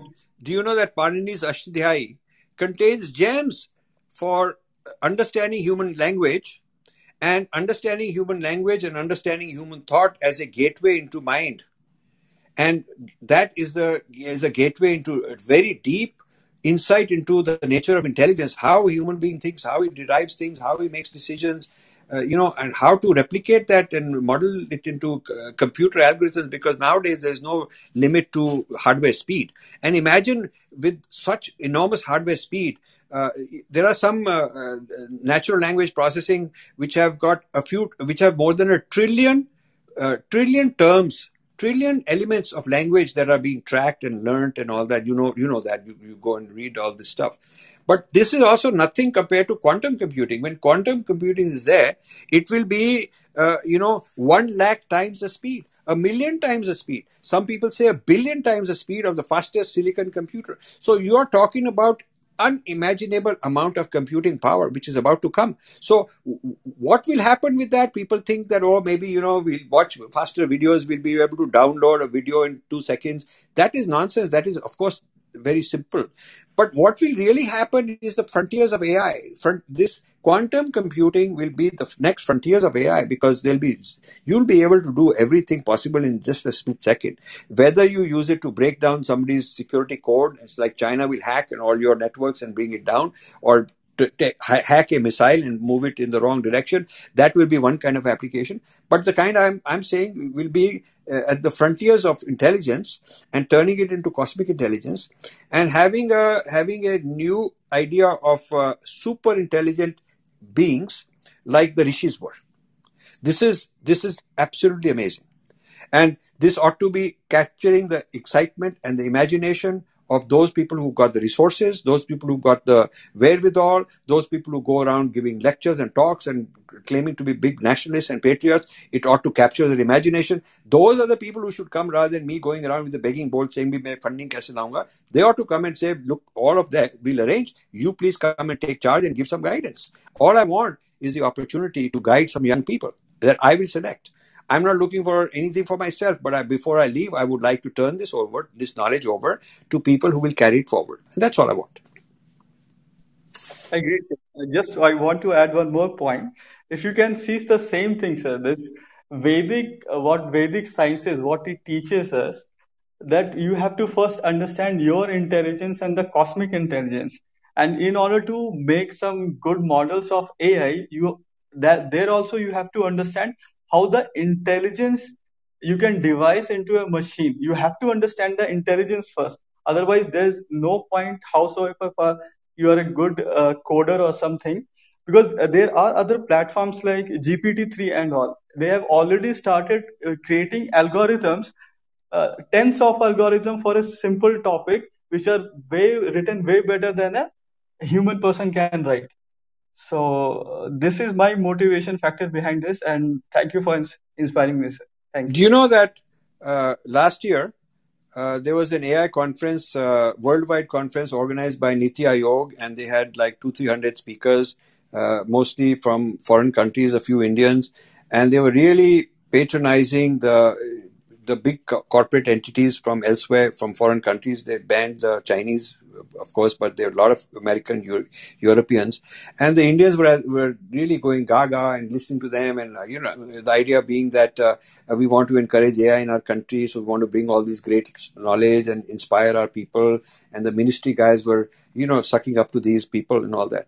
I I was not even invited. Can you believe that? And and that's after having gone around these uh, places for so many years and giving them my presentations and proposing this and that. They never even invited me. So finally, I talked to some fellow a friend of mine, and he said, you know, uh, you know the vice chairman of uh, Niti Aayog because he was at St. Stephen's College. Why don't you ask your friend? So I said, okay, I'll try. So I, I called my friend. He said, send me a little note and I'll get you in. So, I mean, I, I respect him because he helped me. So I sent him a note, uh, uh, you know, giving my whole theories, thesis, what I want to say. And so uh, they, uh, he sent it to the chairman, you know, Amitabh Kant, saying, I have a friend from college and I think we should include him. He didn't say that I'm, I, I have knowledge and it ought to be included. He didn't say uh, it's because of merit, because of my original ideas, because I, I, I know AI from the early 1970s when I came to the United States. That was my field in computer science. He, he didn't make it look like based on merit I should be brought in. He made it look like me, uh, let's do some, uh, f- for my friend, please do a favor. So this went around here and there, and then finally, uh, uh some fellow there gave me a very minor slot, a very minor slot in at the end of their whole thing. and, uh, and and you know i just felt very insulted that this is the this is their respect for uh, somebody put so much effort into it. Why? Because i'm not some white guy somewhere and i'm not uh, speaking uh, uh, on behalf of google or some one of those big companies and therefore i don't matter. And maybe i'll be critical. Maybe i will i will explain the, or some of the issues uh, which i did I, I i i absolutely want to and, and and i'm considered a troublemaker because i i make provocative statements because that's how you move things forward you you have to provoke. Uh, Adi Shankara was a provocative person. Buddha was a provocative person. Jesus Christ was a provocative person. Gandhi was a provocative person. All, all these kind of people were provocative. And so, unless if you are sure of knowledge and you're sure that it's for the good, you should provoke against all kind of uh, odds and against all the barriers that people put up. So of course if i get a if i get an opportunity i will provoke. So they gave me very minor slot to kind of contain me and not um, have me say anything like that and so on. And that and after that when uh, that uh, when uh, when my publisher wanted to get Niti Aayog to launch the book they didn't even respond. Uh, we wanted to said okay if you can't launch it can one of your people come and be one of the panelists? They didn't even want that. So the lack of support is so uh, systemic uh, so they're so threatened. Because you know Google will not come if they if uh, they, if I am uh, for they, that scare the Indian people that if Google didn't come, Facebook didn't come, then some, we can't help this guy. I was uh, uh, uh invited to a uh, you know I've had about fifty episodes on AI in my YouTube channel. You guys should watch, and some are one-on-one interviews, some are panelists of various people, and all kind of people have come. And one of the guys said he want to interview me and have me on a panel and I said, great, who else will be on it? And they listed names of people. One of them was uh, head of Google. I said, do you think he'll come? He said, yeah, yeah, he'll come. I, another one was head of Facebook. I said, look, how sure are you he'll come? He said, no, no, this is the topic. I know this guy. is nice guy. He'll come. I said, okay. But then there was silence at the other end. And then finally, when I called, contacted these guys, I said, What happened? He said, No, no, we are reconstituting new panel. I said, What happened to this Google guy and the Facebook guy? They said, Oh, they have to wait. They have to get corporate clearance and, and they'll get back to us. We'll see. I said, Listen, the moment they turn it over to corporate clearance. The corporate clearance will say, stay out of this guy because he'll, he'll only put you on the spot and you, you won't be able to answer his questions. So don't go. That's exactly what happened. And when Google didn't want to come, the, the India guy the Facebook guy didn't want to come, this, this Indian fellow didn't want me involved. He didn't want to be blacklisted because, you know, if he's seen with me, then maybe the Google will not invite him next time. So we are, we are being captured. You can call them Google Devata, like I call them. You can, Facebook Devata, that's how I call them in my book. You can call them the East India Company that have captured us. It depends on which framework you want to use. But we are being colonized. And, and our government is in it, our ministries are involved in it, our industries involved in it. Uh, so this is a very serious matter. And so when I get some traction from young people like you, I'm very happy. Thank you. Thank you, sir. I'll definitely watch your YouTube videos. Thank you, sir.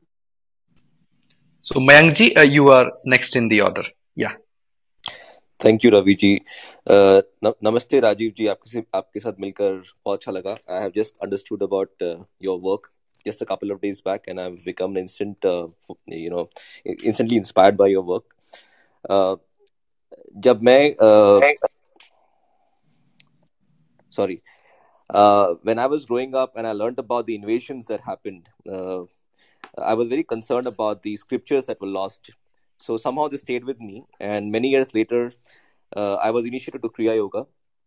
And that really helped me to uh, understand my little truth in my own way.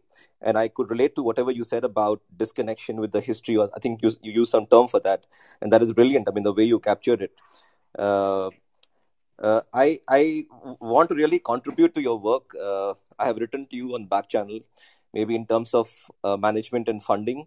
Uh, currently, I am working uh, as part of a mission to democratize human health, where we are integrating all the types of approaches of medicine, uh, which integrates Ayush as well as modern science into a contextual super app, which will be both online as well as offline. So happy to participate in that I my question to you uh, was in terms of uh, uh, what you think about the if you know about this Drugs and Magic Remedies Act and what you think about that because I think this is what is uh, stopping uh, our uh, you know yogic sciences to really take uh, you know prevalence across the society. Uh, as per Drugs and Magic Remedies Act, if I tell someone that they can magically heal by something, that is considered illegal. But at the same time, uh, modern science is allowed to drive a narrative that something can magically uh, make someone sick, uh, which is a virus, and uh, which has caused a lot of disruption across the planet in terms of the liberties that has been lost. Uh, so, what is it that you have to say about that, sir?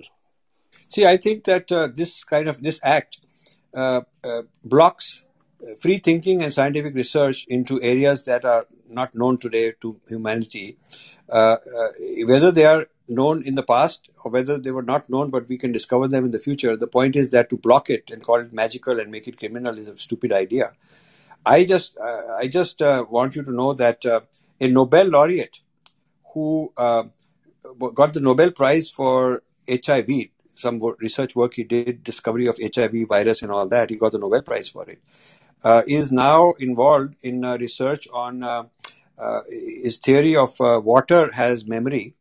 Uh, uh, you dip a DNA, uh, uh, you know, you dip a, DNA molecule, and the water kind of has an influence of that DNA, and then you remove this molecule, and the memory is there. So now you keep diluting it, diluting it, diluting this water. You know, you make it like a like one drop in the whole ocean, that kind of dilute, dilution. And then he proves empirically that this water still has the memory of that particular DNA and it can reproduce that DNA under certain conditions. It can reproduce that exact same DNA. Now that's absolutely amazing, but no physics can explain it. This is a Nobel laureate. He's not some quack. But he's also saying that uh, I'm blocked and nobody believe me. But because I'm a Nobel laureate, nobody can, uh, you know, get me out, get me in trouble. But they don't want to promote it. Uh, so even a Nobel laureate thinking out of the box, you know, this is the orthodoxy of science. Uh, uh, is not allowed. There's so many, uh, so many, you know, quandaries and so many paradoxes in science that science cannot understand. And I'm predicting that the future of a lot of this discovery will bring the state of the art into our direction. Our country will block it. Others will discover it. And then we'll license it from them. How stupid. One of the things, similarly, I'm telling you that, you know, I mean, it may surprise you to know this, but in my AI book, I've given an actual reference. Indian, Indian law on patents says that very explicitly says software cannot be patented. I don't know if you guys know this under Indian law, software cannot be patented. So you have to patent the software in a foreign country, license it back. It's so stupid. Why is it that software cannot be patented in India? Nobody's given me an answer. I mentioned this one of the things I criticized about Niti Aayog. I said you guys should change all this, and so they're embarrassed. You know that why is this guy saying like this and all that. But it is an embarrassment to a country which says we are the software superpower of the world, which for us means that we supply tech coolies and let other people patent the knowledge. We ourselves don't even allow software to be patented. Please read my book and uh, uh, get the actual quote. I talked to. I was so shocked. I talked. I had to verify it with some legal experts, and they said, "Yeah, that that that reference, that particular statement of the law is accurate." So now this if software cannot be patented, then obviously other people will have to license their software to us. Uh, now, this discovery of new kinds of knowledge will be called magic and black magic, and all that is criminal. And if you go around proposing any of that stuff, even if it is from our Vedic heritage or whether it is or not, uh, if you propose things that people don't understand, then it's called magic. Uh, and and then you be criminalized. They could criminalize you. This is horrible. And here it is, we're talking about, you know, futuristic country and we're going to have all this stuff and whatnot. Come on, there are basic things we got to change. That whole criminal act, that whole criminalizing, uh, you know, what is called magic, uh, will one day be looked upon, uh, you know, many decades later after we learned a lesson the hard way. Uh, it will be looked upon it, as something which is so primitive and backward, it will laugh at it the criminalization of discovery is a bad idea. Whatever the discovery is, you have no right to call it magic and uh, you know reject it. If you look at Chinese medicine, uh, it would be called magic because uh, but China encourages it and they exported uh, Chinese medicine. They have this uh, yin yang. Nobody can see look at no instrument can detect yin and yang, and they have these meridian points similar to the nadis. Uh, they have these so many tens of thousands of meridian points in your body, and uh, uh, the the person who's doing acupuncture tells you that this is the line through which your meridian point goes. So if I go and say I have a back, uh, uh, I, I once I had a growth on my back, the size of a golf ball. It was getting hard, very tough, very you know, and all the regular uh, doctors told me that the only uh, they have no way to figure out what might it happened, and uh, the only solution is you have to surgically remove it and hope for the best. So I went to this acupuncturist, this Chinese guy. I got to know him quite well. We, we're good friends. So he said, "Look, I can, uh, I can certainly shrink it fifty percent in a week or two. So I said, "Fine." Actually, in the same week, three visits, it was down to twenty percent of its size. And, and I said, how do you do it? And because he didn't put needles in there, he put needle one in my toe, one in my ear, like that. You know, he said that these are meridian points. They go, they're invisible. This kind of a thing. The chi it flows, and this chi is sort of like prana, I guess, or whatever. And this flows in a certain way. And he gave me all these maps. And when you when you press it, when you uh, activate the chi here and activate it there, it'll flow into your back. It'll whatever. He, he had a scientific, he had an explanation which and i said western science what do they think of it? And he said they call it magic but you know we don't we are not allowed to claim that we are, we have treated you or cured you. Uh, you've come on your own. It's a voluntary thing and we are doing it. We cannot promise because then we'll get in trouble. But in china he said china this is encouraged. China is big on this. China thinks it's a very big breakthrough. And they are they're putting huge amount of funding to promote and discover new chinese medicine. So why is india taking this kind of a Western idea that all this is black magic of you know this Indian knowledge stuff, stuff and medicine and all that, uh, uh, and our treatments are black magic. Why don't they allow people to experiment? Many experiments will fail, some will succeed. That is how discovery happens. You know, you see how the Wright brothers were going on making airplanes and falling and airplane falling, and they kept doing it until they finally made airplanes fly. I mean, that's the nature of science. You you have to keep experimenting. It fails, and then one day it works. So this business of what is called black magic, this is also discovery of new breakthrough ideas. So it is a it is just a very strange policy and I, I, I, really cannot understand how they must have fallen behind some maybe some scientist some science guy some tech, uh, ministry guy wanted to uh, under the influence of some foreign uh, people uh, they wanted to show that we are very modern and we are not superstitious. And so we are going to show that we are uh, we are going to uh, comply and make these laws. It's actually quite a lot of damage according to me Thank you so much. And I, I just wanted to just take sec- 10 seconds. So I give this counter argument to people and I say, uh, telling someone that the virus is go- going to somehow uh, kill you is also part of, uh, it's also devilry, which is part of magic. So uh, if you want to, you know, if you want to block magic remedies by saying that there is no scientific research for it, why is it that we don't uh, ask for a research to say that uh, uh, you know, the, I mean, they, they can just ask us to put masks without research and without any research to rule out the negative impacts of the mask. So, uh, this is, I mean, I, I, think a lot of cultures are now calling the bluff out of this whole thing the way the narrative has been built. Uh, and I'd like to participate in what you just said that you are coming up with a white paper. I've already built a white paper on my own. Uh, happy to collaborate and, you know, with your guidance, uh, support you with that effort. Yeah, yeah you should. Have, you should yeah. send me send me your, send me your stuff and I'll put you in touch with our team. But let me sure. also tell you one thing before I forget. Sorry to sorry to uh, interrupt. I'm, I, I apologize for that, but I don't want to lose this train of thought. You know, I, I gave a talk at the Bhabha Atomic Research Center, and this YouTube video is up there. You should watch it. So during the Q and A, when I was talking about you know Vedic knowledge and whatnot, uh, a lot of these guys being hardcore physicists and nuclear scientists and all that. So one of them said, "How do you know? How can you? How can you uh, uh, believe in something we can't see?" Uh, we can't experience. We can't see it. So how can I how can I believe in all this? Even if you can show that there is an effect, how, but I can't uh, I can't understand and I can't see it, so it's not scientific. So my answer, it dumbfounded, it really floored them. I said, look, have you ever seen an electron?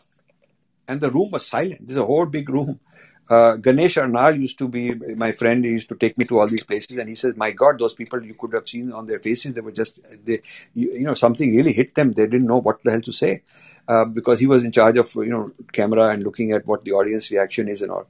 So I said, no physicist has ever seen an electron, and yet physics would not exist without electron you, you cannot have a physics and uh, with not electron in it because that's so fundamental to the theory of matter. But none of you ever saw it. None of you will ever see it. None of no physicist ever saw it. So i said if you have ever seen an electron please raise your hand. So i said then the reason you believe there's an electron is you surmise and you extrapolate from the knowledge, from the evidence, you extrapolate that there has to be an electron to produce those effects. You do not see the electron, but you see its effects. So if you're telling me that mere effects is not enough until you see the cause, that's not science. So I said, what happens, the way you, the way you detect electrons is you never see an electron, but you have a beam, you have a theory that there's something called electron. And according to that theory, it has a certain electric charge, it has a certain mass, uh, and you can, uh, a, in a certain way, you can produce a beam of electrons according to this theory. Uh, how many electrons there are in different kinds of matter. You have a theory of that. So, uh, so you can make an experiment where you produce a beam of electrons, and this beam of electrons will land on a in, on a photographic plate, and it will make a dot. Because when the electron lands and reacts, it produces that mark, and then you you you t- change the electric field so the the the line it develops a line. It develops into a line, not dot, but line because you move the electron and you move the beam, so it makes a line. Like you make a pencil, you put a pencil on paper and you move it to the right, so it makes a line. So the the the and then you change the electric field and moves up. You change it another way, it makes a curve. So exactly the shape that you're making corresponds to your predictive model. So basically, you have a theoretical model that there is something called electron, and it behaves in this manner. And if you change the change the electric field, then it'll behave accordingly. And you, you, it keeps making a mark on the on the photographic plate, and you keep doing millions of experiments, and it always produces a line in a uh, which which exactly as you predict according to the model. So you're you're from that you believe that there must be this electron because it's behaving according to our predictions according to the model. So electron is something you you and you have theorized you never seen it, and the its actual behavior in, in, in an empirical sense corresponds to your model. Therefore, your model must be valid. So it, it is not that you've seen the electron but you have a model that theorizes such a thing must exist, and your model has been tested because it produces some predictions of how it will behave, and it seems to behave like that. So, something as fundamental as an electron you've never seen. Now, gravitation, you could say, I feel it. If I jump, I will feel gravitation. Okay, fine. But you have never seen a little teeny thing called an electron in your whole life. And you never will. But it's simply a model that has been validated by the results. And this is this is how science works. I gave them these lectures. These are all these nuclear scientists guys, big shots out there, and I'm just some random fellow. And they were floored. Then later they took me out to dinner, some of the hosts, you know, and they said that idea was a brilliant idea. I said, but that is science. You know, science is like that. You you don't see uh, something, but you theorize and then that that theory t- keeps getting measured measured measured evaluated and and uh, and uh, for millions of times it turns out to be valid. And then you say okay this theory must be valid. And then that at- item uh, is considered to exist. It becomes part of physics that there is electron. So this way this way chinese guy was basically saying that nobody has seen chi and nobody can directly measure it but you know, if you assume a model of chi, how it flows and where the meridians are and whatnot, if you assume that model and then you keep treating people according to that model and they keep getting well, then you believe that the model must be valid. So we, we, we believe in chi without having seen it because it works. This is very pragmatic. And going back to AI, this is this says that chi chi is an algorithm. It be, it produces some result, and that result is useful and that result shows that we can treat people. And therefore this algorithm must be valid. This is how ai works believe it or not AI basically says that uh, you develop algorithms, you train these algorithms, and if they work in practice, they're useful, then it must be valid. Most of these big companies that have these AI models are not able to explain exactly how the hell it works. They're not able to. They're just able to say that try it and it is useful, and therefore, if it is useful, then it's a good thing. So this business of black magic, you know, is completely nonsense. Uh, if it works, it works. That's it. the idea should be that look, I don't care whether you're using black magic or whether it's some agama and whether it is some whatever you're doing, but if you can treat people, you do a scientific experiment, if you can show in a clinical environment that uh, X percent of the people got the result that your model predicts, uh, you know, then that's a valid model. And even in modern medicine, the FDA in the US does not expect 100% success of any medicine. Never. If there's a certain uh, threshold that if you can show that uh, against a control group, if a, if there's a control group that did not get the medicine and there's a group that did get the medicine and in all other ways they're the same kind of group but one got the medicine if you can show improvement in x percent x percent improvement that's all. It doesn't have to be 100% if you can show x percent improvement then we'll we'll certify that medicine is a good medicine and we'll let you use it. So if the person did black magic and he got x percent why not? Do you understand? Now many years ago let me just give one more example. Many years ago, Templeton Foundation uh, organized a, a, a effect of prayer on the outcome of heart disease. This is probably on the internet, some paper like that. Infinity Foundation was involved in it. They were they uh, uh, they they wanted to when Sir John Templeton was alive. I knew him. He was actually a very honest man. He died in his nineties, very rich billionaire type. After he died, his son took over, and a lot of these born again Christians took over, changed. But in those days, he was really interested in science, the future of science, and he was respectful of the Dharma traditions. He, in fact, called me to a board meeting. He wanted me to be on his board at that time. I came as a guest uh, during a board meeting, and he was very interested, very respectful. And they organized a experiment because they had tons of money. They organized an experiment where, uh, when heart pay, open heart surgery is being done, there are traditions that say that prayer helps.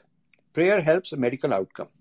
So there was one in uh, one one of the centers was uh, Duke University. One of the centers was a Sai Baba hospital somewhere in India, and one was some other very famous Mayo Clinic or some kind of place like that. I don't remember exactly where it was. And they had these three places, and they had uh, uh, uh you know different uh, traditions. One was I think a Buddhist, one was some other tradition, one was a Christian prayer so they had these people sitting in the next room praying during the entire open heart surgery. And they did this for uh, several uh, such surgeries. And the outcome they compared with the control group of uh, open heart surgeries which did not have prayer. And they, according to the published report of Templeton Foundation, the there was a measurable improvement in the outcome of those open heart surgeries which were done with prayer. So this was interesting because now Templeton Foundation is a very big deal. It's not a joke, you know. And the Templeton Foundation, Sir John Templeton says it. You cannot just laugh it away. You cannot say it's a bunch of quacks, you know, because they got so much money. And Indians don't have that courage. The Indian billionaires would not stick their neck out and do something like that. But Sir John Templeton did it. Now, after that, his son took over. Then they wanted to replicate this experiment on a big scale. So there was one physicist called Piet Hut in the Institute of Advanced Study in Princeton. That's the institute which was set up for Einstein. Einstein lived there. That was his uh, base for research and all that. Institute of Advanced Studies in Princeton, very famous place. And Piet Hut, P-I-E-T, is the first name H-U-T. He's a Danish guy, Dutch guy, something like that. He has a Japanese wife. We were very, very good friends. We used to sit and meditate together. I'm talking about in the mid 90s. So he got involved because Templeton wanted to attract people. So he got involved as one of the consultants and advisors. And Templeton wanted to now replicate this experiment on a big scale because this experiment was just a feasibility on a small scale. But when you do something on a small scale that shows promising results, then you replicate it on a bigger scale. So they wanted him to be involved, and I was very excited. He's a Buddhist, this guy Piet Hut. So, but he was disillusioned because when he met with the uh, people in charge in the of this project at uh, Templeton Foundation, they said we will only allow authentic prayer. And he said, "What the hell is authentic prayer?" To them, it meant Christian prayer. So we'll only test it against the efficacy of Christian prayer.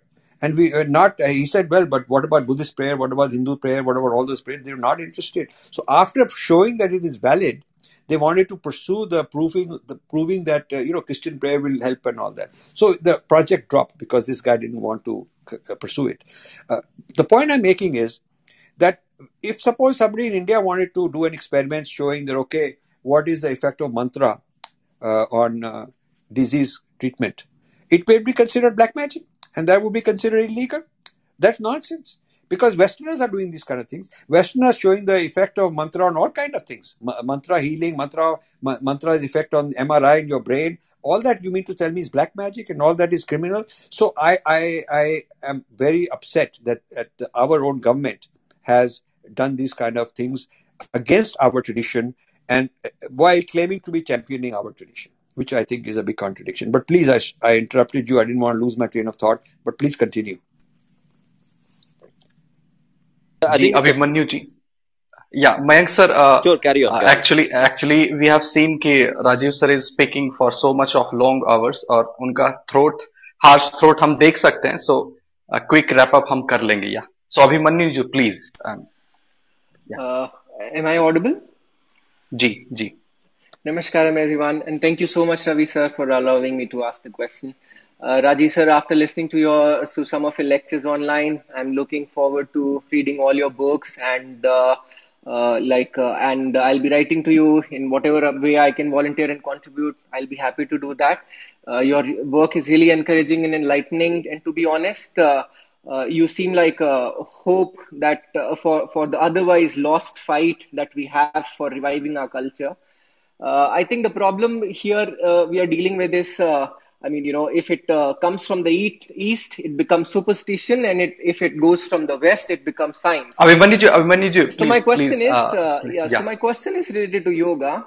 So, for examples, with the, so with the Westerners and even in many Indian teachers, they they teach distorted form of yoga on social media.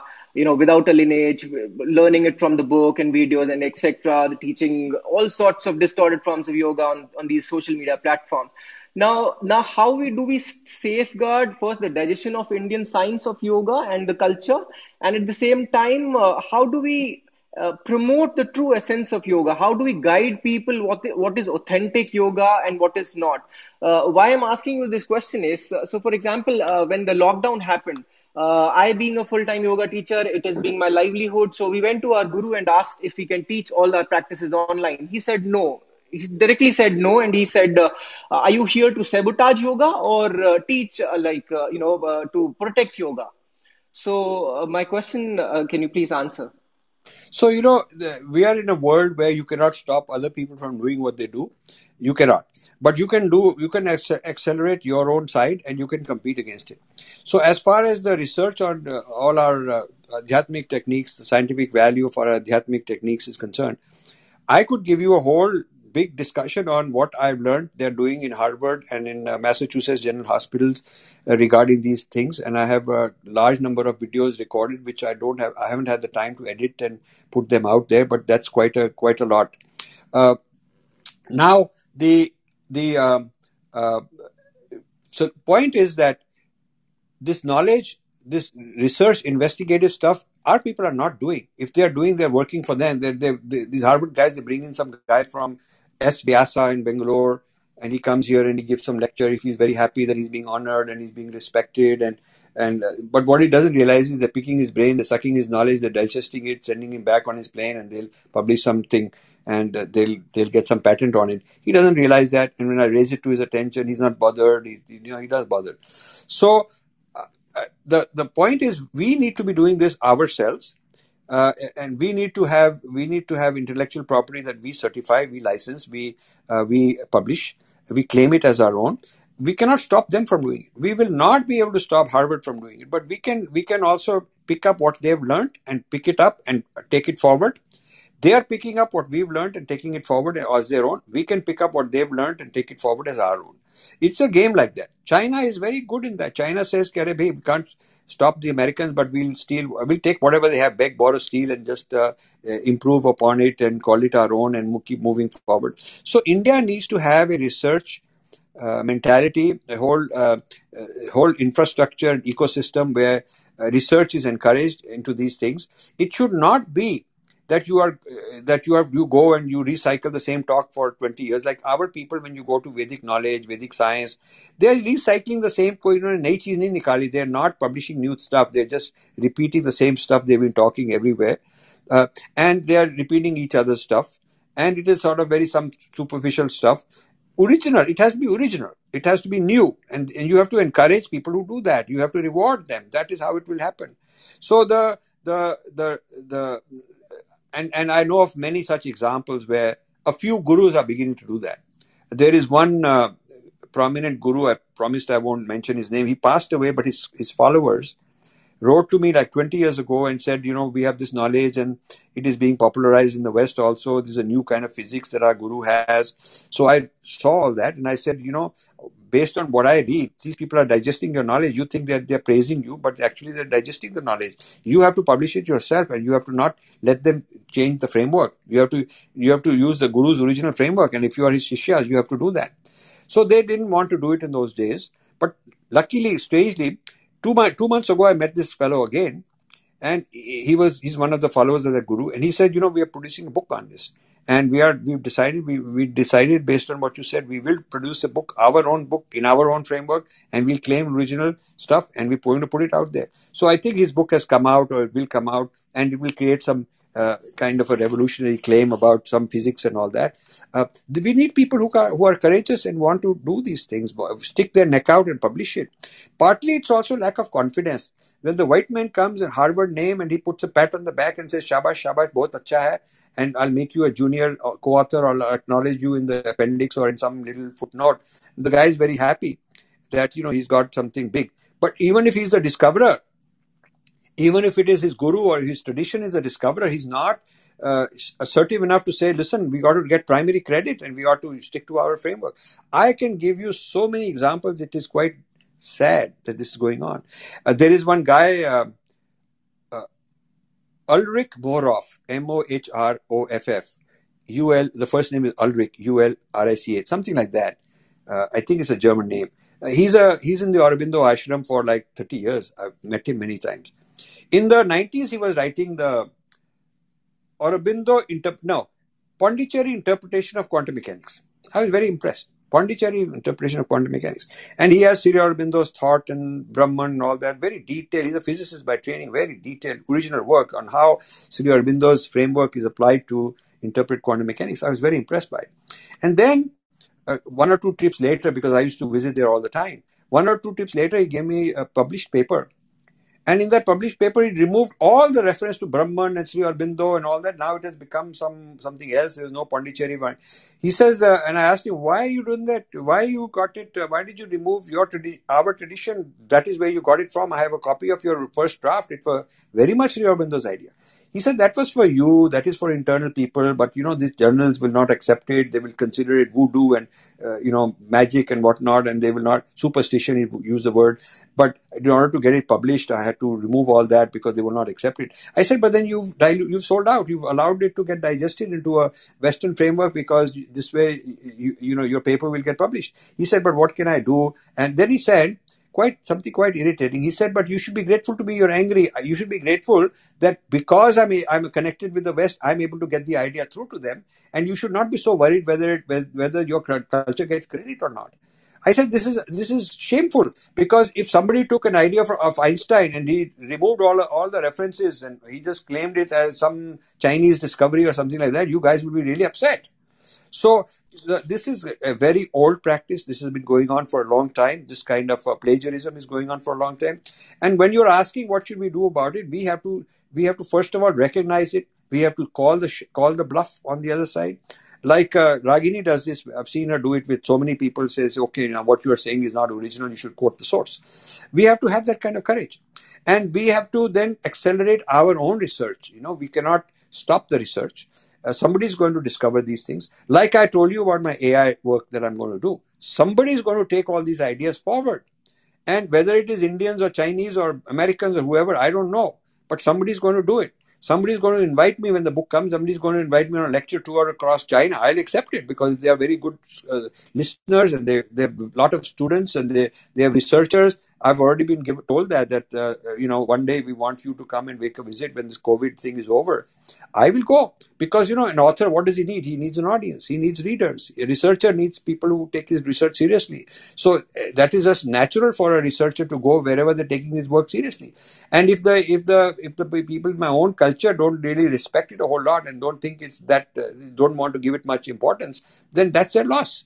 This is how it is turning out to be. I've come across so many people in Harvard also. There's one guy, Indian fellow, privately very supportive. He said, you know, I've been given so much respect here. I've got so much funding. I've got so many graduate students working for me. I got a lab. I've got all of that. And you know, uh, the answer to your question, why aren't we doing it in India, is because nobody in India bothered.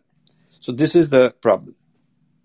So should we uh, uh, uh, Raviji, should we close? Because I think we've had like three and a half hours. I've really enjoyed it, by the way.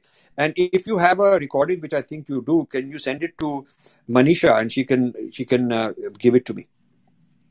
Yeah, yeah, we are recording this session, sir. Yeah, and so I, I do Kansa ji and yeah, yeah, Akanksha ji and Vivek ji sorry and apologies हम फिर से एक session करेंगे कभी मौका मिलता है तो।